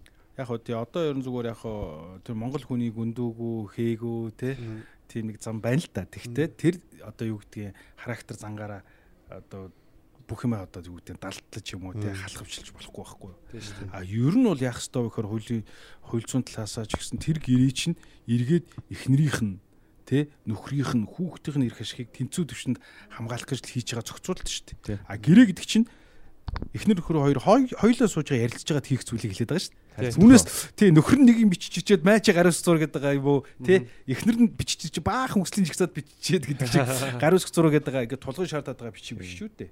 тий За хоёлаа энийг тэгүүл яах юм, ингүүл яах юм те гэдгээ бүх юм гоё бичээд ингээд гар үсгээ хамтар зураад хийж байгаа гэрийг л гэрээ гэж байгаа шүү дээ. Тийм. Түнэс нэг тал нь тулгачаад байгаа юм биш байхгүй юу? Харилцан хоёлоо Харилцан ойлголцох те. Айгуу чухал зүйл л дээ ер нь бол. Одоо тэгээд ихэнх одоо тийм юу гэдэг ялангуяа манай гадаад сургууль төгсөөд ирсэн юм гадаад ажиллаж амьдарч яваад ирж байгаа тэнд хүнтэй сууж байгаа залуучууд бол айгүй их сонирхож хийж байгаа шүү дээ. Яг тэгвэл тэрийг мэддэг, ойлгодог болцсон, давуу талыг мэддэг болцсон те. Аа тийм учраас айгүй их хэрглэж байгаа. Би танаас нэг юм асуух. За sorry. за зүгээр зүгээр Одоо сүүлийн үед хүмүүс бие биенийхээ рекордуудыг хийж ин л да. Одоо буруу байдлаар жоо мошгож тастаж ашиглах ч гэдэм юм. Юугээ? Рекорд бичлэг. дуу бичлэг. Аа дуу Аудио, чиг. дууг За. одоо бичээд камераар бичсээг бичиж байгаа шүү дээ. Нотлох баримт энэ төргээл. Тэгээ аудио хэлбэрээр бас дуунуудыг бичээл цацаалгаа шүү дээ. Тэн дээрээс үндэслэж ер нь Улс төрийн үү Уу улс төрөөс гадна ер нь ингээл хоёр хүн хоорондоо хэллэхэд нэг нь бичээд байж ч юм уу те. Тэргээ янгуул энэ нам гутаан дарамжсан гэдэг юм ашиглаад янз янзын байдлаар яж. Тэр ер нь хэр нотлох болтой. Нутгаа болно шүү дээ. Хангалттай болох бол. бичлэгсэн байна Энд чинь э, үндсэн хуулиараа хүний нэр төр алдрах хүнд ажил хэргийн нэр хүнд гэдэг гурван том зүйлийг хамгаалцсан. Одоо жишээ нь хуулиар бол тийм дээ. Хүний төрсийг дүрс буюу зургийг бичлэгийг өөрийнх нь зөвшөөрлгүйгээр ашиглахыг хориглоно гэж байна шүү дээ. болохгүй. Тэг болохгүй. Дуу хоолой ч гэсэн бас Өөс өөрөө хууль зөрчин гэсэн бичсэн. хууль зөрчин гэсэн. Тэр хүний зөрчиж байгааг бичсэн гэсэн дээ юу? Аа үгүй. Тэр чи одоо яг уг нь бол яг хуулийн дээр тийм заалт байгаа юм. Аха. Хүний дүрсийг одоо тэг өөрийнх нь зөвшөөрлгүйгээр Болохгүй. ашиглаж болохгүй гэсэн заалт байгаад байна. А гэхдээ яг тэр нөгөө юу гэдгийг сэтгүүл ерэн сурвалжлах сэтгүүл судлаас ингээд хийгээ тавиад идэг. Гол нь тэрнтэй нөгөө хүмүүс миний дүрсийг зөвшөөрлгүй ашиглажлаа гэд буцаад ингээ маргаад явах хүмүүс айгуу цөөхөн байгаад байгаа байхгүй. Тийм мэдээд хэрэгжүүлдэг нь тий. А жишээ нь одоо юу гэдэг хүмүүсийг зарим тохиолдолд нөгөө хэвлэл мэдээллийн байгуулч нэг нөгөө хочоор нь бичдэг шүү дээ тий. Нөгөө гүлэг хин гэдэг ч илүү тий. Тэгтэг ч юм уу. Гэтэл одоо жагаахыг бол яг одоо овгийн буянгийн жагаа гэдэг юм уу? Жаргалсах юм шүү Бадар садын жаргал. Бадар садын жаргалсах юм шүү дээ. Тэгэхэд буянгийн жагааг л битцсэн байхад жагаах бол шууд очиод тэр намайг буянгийн жагаа гэдэг вэ гэж шүүхтэд миний нэр төрийг гутаалаа гэж шүүхтэй шүүх сэргийх боломж нь бүрэн байгаа байхгүй. Одоо нэг янз бүрийн сэтгүүлүүд штэ шар сэтгүүлүүд. Тэр тэдний ихнэр тэгэл тийм цүнх үрцэн одоо ингээд явж ижээ. Тэр тэр аваргын шинхэн амраг гэдэг гэж юм гээл те. Тэгээ Тэр Тэр одоо тэр ингээд нууцаар зургийг авч байгаа байхгүй? Тэгээ тэр бол хуулиар хориотой шүү дээ. Нууц зураг авах чинь. Өөрөөр хэлбэл тухайн хүний төрсийг хууль бусаар одоо авч ашиглаж ийн гэсэн үг шүү дээ. Тэгээ тэрийг бүр дээрээс нь ашиг олох зорилгоор ашиглаж байгаа байхгүй тэр чинь. Тийм штэ. Тийм биз дээ. Зүгээр нэг зургийг авчаагүй буцаага тэрийг чинь хэдэн мянган гоо хевлээд сэтгүүл хийгээд бусдад зараад Ашиг мөнгө олоод байгаа байхгүй. Өөрөөр хэлэх юм бол чиний зургийг аваад хүмүүс зараад мөнгө олоод байна гэсэн үг байхгүй юу? Тийм. Тэгэхээр буруу гэсэн үг шүү. Тий. Энэ чинь бол буруу байхгүй юу? Тэгээд А уг нь бол хууль ёсоор яах ёстой гэхээр тэр хүнтэй гэрээ хийгээд би таны зургийг авъя. Тэгээд бид нар зарна. Гэхдээ бид нар таны зургийг хэдээр үнэлье. Та зөвшөөрч ирүүгээ гэрээ хийх ёстой байхгүй юу? Хууль ёсны дагуу бол. Тэр сэтгүүл дээр гарч байгаа хүмүүсийн одоо хідэн гэрээ хийж байгаа бол те. Би бол гэрээ баг хийгээгүй байх гэж бодож байна. Хинтэн ч. Тийм. Тэгээд Тийм. явж. Тэр ихтэй мэдгүй. би одоо ингээд утас дуугарлаа гэж бодъё л та. Тэнгүүд гаднаас нэг хүн одоо занл хийлж ийн гэж бодъё. Утсан дээр бол ингээд шууд рекорд болчих болно шүү дээ. Цаанаас ярьж байгааны дуу бичиж болно. Тэр Тэр нотлох баримт болох уу? Би чам болно шүү дээ. Бо амар занл хийлж байгаа. Болно. бичих зөвшөөрөл хууль зөрчинд орох уу? Үгүй тийм. Яг уу зүгээр э, тэр юм байгаа. Аа, Өөрөө та өөрөө ярьж байгаа хүнтэйгээ ингээд уцаар яриад рекорд хийж байгаа хийж байгаа тохиолдолд бол уг нь бол нөгөө хүнтэй хэлэх ёстой тий. Хоёлоо ингээд яриагаа биччихье гэдэг ч юм уу. А мэдээж сүрдүүлж байгаа тохиолдолд хүнд хилээ тэрийг бичнэ бичнэ гэсэн ойлголт байхгүй шүү дээ. На тий чамаг алан шүгэд чи за та дахиад чи би таны үгийг бичээд авъя гэдэг. Та намайг яаж яална гинэ? Тийм тохиолдол бодит амьдрал байхгүй байхгүй юу? Тий. Тийм учраас тэрийг бичиж авах нь бол өөрөө хууль зөрч зүйлд бол биш. А харин эсрэгээр бусдыг юу гэдгийг тагнах, чагнах те Тийм. нууцаар одоо ингээд юу гэдгийг тийм хуулиар хориулсан ажиллагаа их бол хориот. Тий. Маа чи хитэх камер мамер. Эргээд тэр тэгж хууль тусаар хийсэн нотлохоор юу зүйл чинь өөрөө буцаад нотлохоор болдгоо байхгүй хуульд шүүхтэр хуулийн байгууллагаар очихоор. Тийм үү. Өөрөөр хуулиар зөвшөөрсөн арга хэлбэрээр олж цуглуулсан нотлох баримтыг нотлох баримт тэрэ гэж. Окей. Цагдаа нар хүртэл өөрөөсөө чагнах юу гэдэг хүнийг чагнах одоо зөвшөөрөл авахгүй шээ. Айгүй хөөцөлт юм лээ тий. Цагдаагийн байгууллага бүр Хууль бусаар тийм хийх юм бол тэр нотлох баримтанд орохгүй гэсэн үг. Тий. Хууль дотор хийхэд маш хэцүү тий. Тий. Тэр чинь прокурор зөвшөөрөл авч хийж байгаа шүү дээ. Тий. тийм ажиллагаа чинь. А албан ёсны зөвшөөрөлтөй хуулийн дагуу явагдсан а одоо юу гэдэг нь тагнаж байгаа, чагнаж байгаа ажиллагаа бол хууль ёсны нотлох баримттай л орно гэсэн үг. А гэтээ манай тус их сонин шүү дээ. Тэр ч одоо ингээл ингэчээл ингээл аваа ивчдэг байхгүй юу? Юу гэсэн үг. За баримт гэл цаашаа. Тий, дээрэс нь бол яг хуу залуучуудын хамгийн их том алдаж байгаа юм бол одоо энэ сүүлийн үед айгүй их гараад байна л да. Энэ юу гэхээр нөгөө нэг найзууд орондоо ингээ мөнгө зээлдэг шүү дээ. Төө өгшөө найзаа над руу нэг хэдэн дөрөв шилжүүчээч гэл те.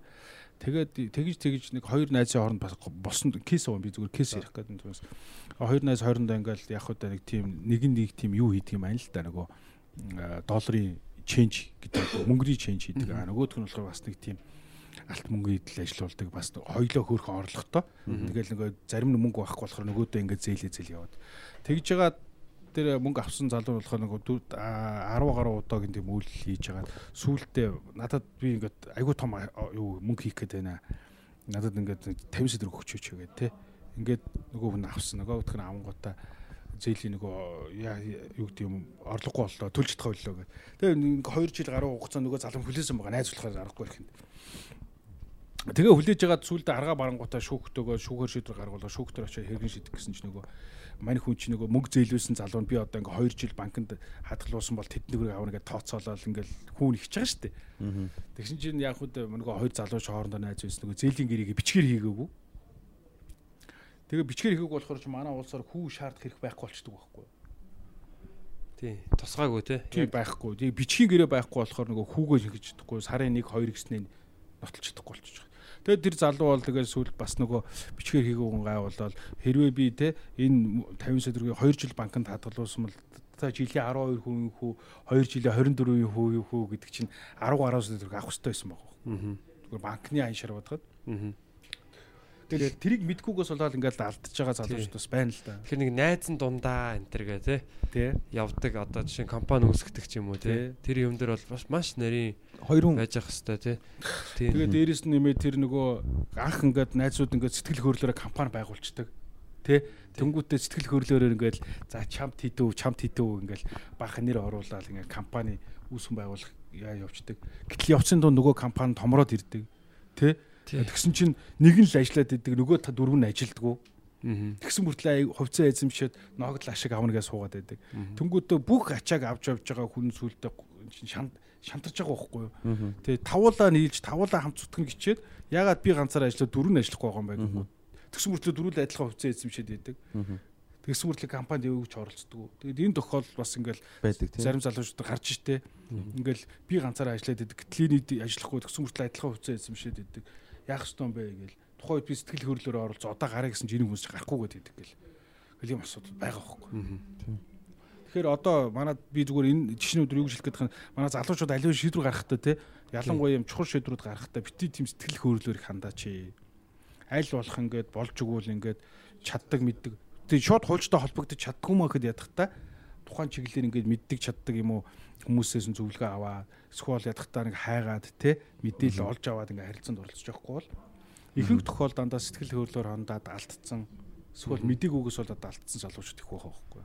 Тэгэхээр энд энэ нөхцөл байдлаар одоо би бодрол 5 сая зээл гэж бодлоо та. Интернетээс нэг юм яг хүнд одоо өгтөмөг зээлүүлэх хэвтэйхэн юм гаргаж ирээд тэгээд би дорн гар өсөөр бодлын гар өсөж зуруулаад өөр юмараа одоо гэдэг баталгаажуулаагүй тохиолдолд ямар шүчэнгүү те. Агуу мөнгө зээлсэн үйлч юм бол хүчнтэй. Тэр үгүй чи өгсөн юм чи тэр чинь Тэр дундаа нэг юм гэрээ хэлж чадахгүй шүү дээ. Хоёр гар өсөл байгаа. Зээл юу хүү шаардах хэрэггүй байхгүй чи. Хоёр одоо амаараа хүү тохирчлоо шүү дээ. Бадрлаа чи над би чамд 1 сая төгрөг зээлээ. Гэхдээ би чамд 10% сар зээлж байгаа шүү. Тэгэн шүү дээ.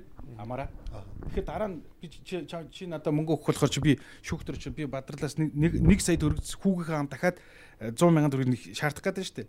Тэгэхээр би тэр нөгөө сарын 10% гэдгээ бичгээр байгуулаг учраас би бадралаас 1 сая төгрөг шаардахаар шүүх надад өгөхгүй байхгүй. А тэгвэл би тэнгис хэлсэн л да. Ангарын жишээн дээр тэгвэл Би- одоо Би гэрэн дээр яг хүүг битцсэн байгаа. Аа. Тэг би той хойлоо гар өсөж зурцсан. Аа. Тамга байхгүй.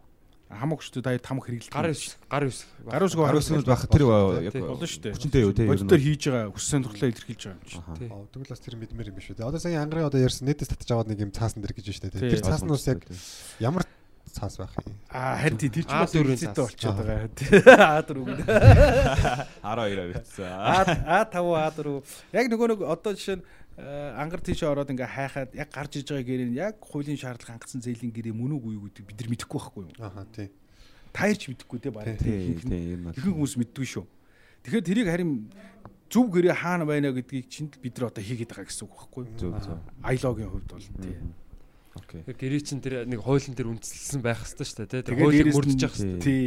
Хуульд нийцэх ёстой. Тэр чинь мэрэгжлийн хуульч хараад хянаад хийж байгаа. Тий. А мэрэгжлийн хуульч гэдэг чинь өнөөдөр одоо түрүүн би хэлж шүү дээ. 2 жил юугаар ажиллаад а, мэрэгчлэр ажиллаад тэгээд 2 дахь жилд нь шалгалт өгөөд бас тэнцэхгүй хуульчнар байна байна. Тий. А, Шууд тэнцэж байгаа хуульчнар ч байна. За тэгэл нэг тэгээд дээрэс нь чинь гарангуудаа эхлээд ер нь бол зүгээр дандаа практикаар бодохгүй. Дөнгөж сургууль төгсөө 20хан жил болоод юу гэдгийг 3 дахь жилээс нь мангар сайн өмгөөлөгч болчихж байгаа тохиол байхгүй шүү дээ. Яг Туршлага бас бодиттой тий. Тий бодиттой. эмч шиг л Яг имч шиг. Өрдөөсө Монгол улсад бол өнөөдөр имч хуульч хоёр төрийн сүлдэндээ тангараг өргөж байгаа шүү дээ. Нэг нь хүний амийг би аварнаа, дуудсан цагч очно гэж байгаа. Нөгөө төр хүнийг хил сэрэг юу гэдэг одоо хийсэн үйлдэлээс нь би одоо юу гэдэг багсгнаа хөнгөлнөө хүний эрхийг хамгаална гэж тангараг өргөж байгаа хоёр хүн л юм байхгүй. зэрэг цагтаа. Тий. Яг хуу хуульч чи ерөөдөө нөгөө цэргийн юунд ороо явчихна л Аха. та агуулгаараа. Тий. Аха. Та яаж тэ хуулийн хүрээнд одоо маа нийгэмд ер нь хэлмэдүүлэлт яг ер нь байгаа юу? Ер нь ирээдүйд яах бол гэж бодож байна. Хуваар тодорхойлж болох нэг айхтар хэлмэгдүүлэлтүүд байгаад байгаа юм байхгүй шүү дээ. Одоогор байхгүй тийм. байхгүй тийм. Бүгд л хуулийн дор амьдарч байгаа. А зүгээр хуулийг зарим тохиолдолд хуг хүмүүс зарим хуульч нар өөрийнхөө үзмжээр тайлбарлал авах болохоос иш бол тий. Зүгээр тэгдэг хувьяасаа тий. Өө би хуулийг тэгж үзэж чинь энэ хууль ийм байх ёстой гэдэг тийм хувийн субъектив байдлаар тайлбарлаад байгаа болохоос хууль бол байгаа шүү дээ. Тий. Тэр хэрэгжээд явж байгаа. Хэрэгжүүлдэг байгууллагууд нь ажиллаж байна. Хэлбэр дүрсний хувьд илүү боловсронгуй болц болчих магадлал бас байгаа болж бодсон юм л та. Тэгэхээр Байгаа, хэмжээний нийслэх бас хувь байдал ах та нийгэм ямар ч нийгэмд тийм байгаа юм байна жоохон тийм. тийм бас- ихгүй баг багаар л явах бах та Ихсгүй эзэн шид ихсэлж бодож байна юм байна. Окей, тэгээд Бацаа яхаас бас одоо яг ер нь залуустай тий. Энийг бол ер нь залуучууд л сонсож байгаа. Тэгээд залуустай яг ер нь одоо энэ хуулийн мэдлэгээ дээшлүүлэх нь дөрөвнөөс хойш бид нэг ингээл тал талаас нь зөндөл ярьлаа тий. асуулаа. Та яг нэг гой зангитаад а яг ер нь ямар ач холбогдолтой юм. А тэгээд яг ер нь зүгээр яг жирийн одоо иргэдэд те яг юу гэж зөвлөмөр байна яг зүгээр ер нь амьдралаа одоо илүү одоо эхэлж байгаа юм уу? Авч байгаа юу? Тий. Ер нь ямар хууль зөрчихгүй байх те. Одоо эрхээ хамгаалах гэдэг юм эрхээ зөрчүүлэхгүй байх. Бусдын эрхийг бас зөрчихгүй байх. Гэдэг талаас нь. Яг уу тий. Хоёр ойлголт байгаа. Хүн байх, иргэн байх гэдэг чинь бас нэг хоёр өөр ойлголт байгаа байхгүй юу? Хүн гэж хинбэ, иргэн гэж хинбэ гэдэг чинь хоёул өөр ойлголттой. Хүн гэдэг бол өөрөө байглаасаа яагдсан те одоо бидний юу хэлээд байгаа шүү дээ бод бийг оюун ухааныг а иргэн байх гэдэг бол бусдтай харилцаанд орохыг хэлээд байгаа. А хуульч хүн бол таныг аль алинд иргэн байхт чинь хүн байхт чинь хамгийн том хажууч нь үнж зөвлөгч хүн бол байдаг хүн бол хуульч. А иргэн бол дотроос хүчрхэг иргэн байхад бас зөвлөдөг хүн ч бас хуульч. А зөв иргэн байхад дэмждэг хүн ч бас хуульч байхгүй. Тэгэхээр айгүй өргөн хүрээтэй ойлголт. Тийм учраас өгөө би залуучдыг үжилэх гэдэг нь аль болох альва асуудлыг өрдөөсөө улдаа сууртай ханддаг байх хэрэгтэй. Хоёрдугаар өрдөөсөө мэрэгжлийн хүнээс нь зөвлөгөө тусламж авдаг байх хэрэгтэй. Яах гэж тэр хүн сургуультанд сураад шалгалтын өгөөд тэр мэрэгчлэр ажиллаад байгаа юм. Тийм биз дээ. Имч ч гэсэн яг адилхан шүү дээ. Бид нар болохгүй л болохоор эмчтэр очиж асуудаг шүү дээ. Өөр бидний биеийг өвдөхөр хэлж чадахгүй байхгүй. Би л одоо чадахгүй. Хуульчлаар чадахгүй те. А тэгэхээр мэдээж бие өвдөхөр эмчтэр очдог бол асуудал гарах гардаг гарахаас өмнө хуульчаас татаа асуудаг зөвлөгөө авдаг тэр гоё тийм нэг тийм сэтгэлгээл тогтоож өгөх хэрэгтэй байна. Тэгэх юм бол аль айлд дагаад хөгжинэ. А тэр нэг э, сонир мэдээлэл өгөхөөр сая бид нар тэр сүүл судалгаа авахад хуулийн асуудал тохиолдвол та хэн ханддаг вэ гэсэн чинь нийт залуучуудад 83% найзтай ханддаг гэдэг тийм. 83 Тий. Онхээр ортой. гарч ирсэн шүү. Тэгэхээр аль болох одоо яг уу найз чинь мэдээ чамд худлаа хэлэхгүй байх тий буруу хэлэхгүй байх а гэхдээ 100% бас үнэн бол хэлж чадна гэдэг бол эргэлзээтэй шүү. Тийм учраас тий хүн учраас алдаагаар тийм учраас мэрэгжил байгаагийн утга учир бол мэрэгжлийн үнд нь хандаарэ. Тэгээ болж өгөх юм бол одоо өөрөөсөө төгшөөхгүй байх хэрэгтэй. Өнөөдрийн төгшөөгөө хойш нь тавьсан асуудал магадгүй хожимынтай аягүй том эрсдлийг тухайн хүнд авчирч идэг ийм юмуд бол байгаа шүү. Тэгээд шүүн зээлийн гэрээ хийгээг өндлөө бичгээр 10 минут зарцуулаад хийгээг өндлөө тэр хүн 2 жилийн 10 сая төгрөг алдчихж байгаа байхгүй тэр залуу. Тэ. Гэх мэтлэнгээр өмнөд байна. Дээрээс нь одоо тэр ээжийнхэн манай зарим хууль тогтоомч бас хийвгүй шүү дээ хөрх юм. Зарим одоо энэ болж исэн тохиолдол байна. Ээжийнх нь биений өвдөд нэлээд ядуу амьдралтай айлын хөөхтөө шүн ээж нь хорилоод цусаар ингээд бүлж жоохт нь одоо эми сангад руу очиод хаалгын одоо юу цонхын цохиж ороод дотоос нь өвчин намдагч авч ирээд явж өгөөд яал авч исэн бас тохиолдол байж гин те хэмжлэнгээр хуульчин бас их тийм инэрэнгүү шудраг явах байх хэвээр гэхдээ мэдээж одоо аль үйлдэл нь илүү вэ гэдгийг одоо мэдээж байн дэнсэлж хийдэг тий хүний амь чухал уу хөрөнгө чухал уу а Монгол улсын хувьд бол хүний амь чухал бай. Хэмжлэнгээр игээд ийм тохиолдлууд бол байгаа. Тийм учраас одоо юу гэдэг хуулийн чинь хамгийн агууг бол одоо тэр хүн хүнээ хайрлах тэр сэтгүүг бид тэр юу яах хэвээр бий болох хэвээр а бивинийгээ хайрлал хийсэн амандаа хүрээл одоо юу гэдэг түрүүний шиг зээсэн мөнгөө цагт нь өгчдөг бол тэнд одоо нэг хайхтар хүлчирийг байгаад байхгүй шүү дээ. Тийм биз дээ. Одоо хийсэндээ хүрдэг зүгээр юм асуудал уу хийчдэг хэрэг төвөг тарьдаг уу. За хувч хулгай хийждгүү, худлаа ярьждгүү л байх юм бол одоо энэ асуудал чинь бол хуульч төр очиод байхгүй байхгүй юу? Одоо бидний сүлд хуульч нарын гол одоо миний боддог зүйл одоо Монгол залуучуудад худлаа хэлдэггүй байх хэрэгтэй байна. Хулгай хийх хийдгүү л ах хэрэгтэй. Энэ хоёр зан чанарыг л тас хордог байхад бол нэг хайхтар хөрөөр юмд ороод байхгүй тий. Тийм ээ. Тийм. Өдөөсөө суур хоёрхан л юм байгаа шүү дээ. Уул нь бол боломжийн тий. Тий. Айгүй одоо болох биелүүлэхэд айгүй амархан юм байхгүй юу? Тий. Худлаа битээр хулгай битээ. Тэгэх юм бол тэгэл ямар ч асуудалд оролцсон. Гэтэ бид нар бол бас сайхан диваажинд амьдраагүй тий. Тий. Тийм учраас мэдээж одоо энэ юмнуудыг мэдж явах хэрэгтэй тий. Хуулийг мэдэхгүй болох болохоор одоо яадаг зөрчилд үйдэг гэдэг шиг гэдэг тийм байж болохгүй шүү дээ. Ямар усан дотор амьдраад байгаа мэд хэрэгтэй шүү дээ тий. Загас гэж бодвол. Тэгээ тэрийг л зөвлөе да. Тэгээ тийм учраас э, одоо нэг хайх тэр хууль гэхээс илүүтэйгээр зүгээр манай энэ э, хөгшчүүдийн маань өгдийн маань энэ гаргаж исэн ёс заншлууд чи айгүй чухал хууль үүдэг байхгүй юу? Одоо хэлгээр ярих юм бол босгон дээр гიშгэж болохгүй, орон дотроо дуулж болохгүй, тийм ээ? Юу гэдэг вэ? Уурган дээгүүр алхаж болохгүй. Эдгээр чи өөртөөсөө ингээд энгийнээр зан заашил боловч ингээд тогтцсон энэ ч нэг хуйлцсан бас нэг тийм заншлын хэрэгцээ яваад байгаа шүү дээ. Яг энтэй адилхан одоо э, худлаа хайж болохгүй, хулгай хайж болохгүй, тий илүү харснаа авч болохгүй гэдэг ч юм уу. Эдрийг л бид нар зүгээр аав ээжнийхөө одоо ингээнээр хэлэх юм бол аав ээж эмээ өвөөгөх үгэнд сайн ороод гэсэн үг байхгүй юу? Ер нь бол тий. За баярлалаа. Тэгээд Бацаа яхтаас ажлын өндөр амжилт төсөе те. ILO гэд гоё аппликейшн гарцсан байгаа юм байна. Аль хэдийн Apple-ийн юу Apple Store те. Тийм. А Android-ийн Google Play дээр бас байгаа. Та бүхэн татаад үзээрэй. тий ревю өгөөрэй. Тий, ревю нэрээ тий од од өгөөд одоо нэг Мгм. 5 од өгөө те. Гоё юугаа сэтгэлээ бичээд. Тэгээ тэндээс үнэхээр яг тэрийг ашиглах хэрэгтэй л те. Тий одоо бэлэн Ашигла гэж гаргаад өгсөн Тий. байгаа. Бид нар өөрсдөө юм өөрсдөө л дэмжин л дээ. Тий. Тэрээ яг үнэлгээ өгөөд ашиглаж үзээд ревю өгөөрэй.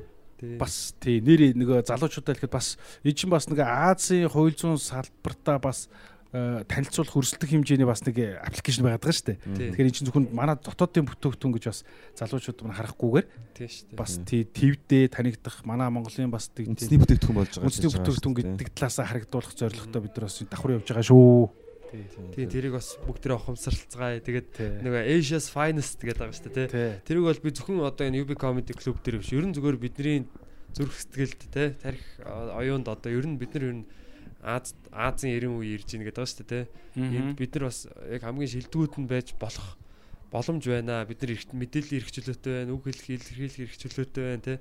Энэ юунд бид нар бас потенциалаа бүрэн нээх боломж ер нь байгаа шүү гэдэг утгаараа бас ер нэг юм үндэсний бас нэг аа юу те бид нар Аздаа шилдэг улс болъё л доо. Ягаад болохгүй бэ? Бэйсэн юм чинь те. Одоо Уг нь бол байсан шүү дээ. Одоо л жоохон завсарлчаад байгаа болохоос шүү. тий жоо амраад байгаа. Яалч гой сонсоод байна. Азийн шилдэг амьдралын хэм маяг.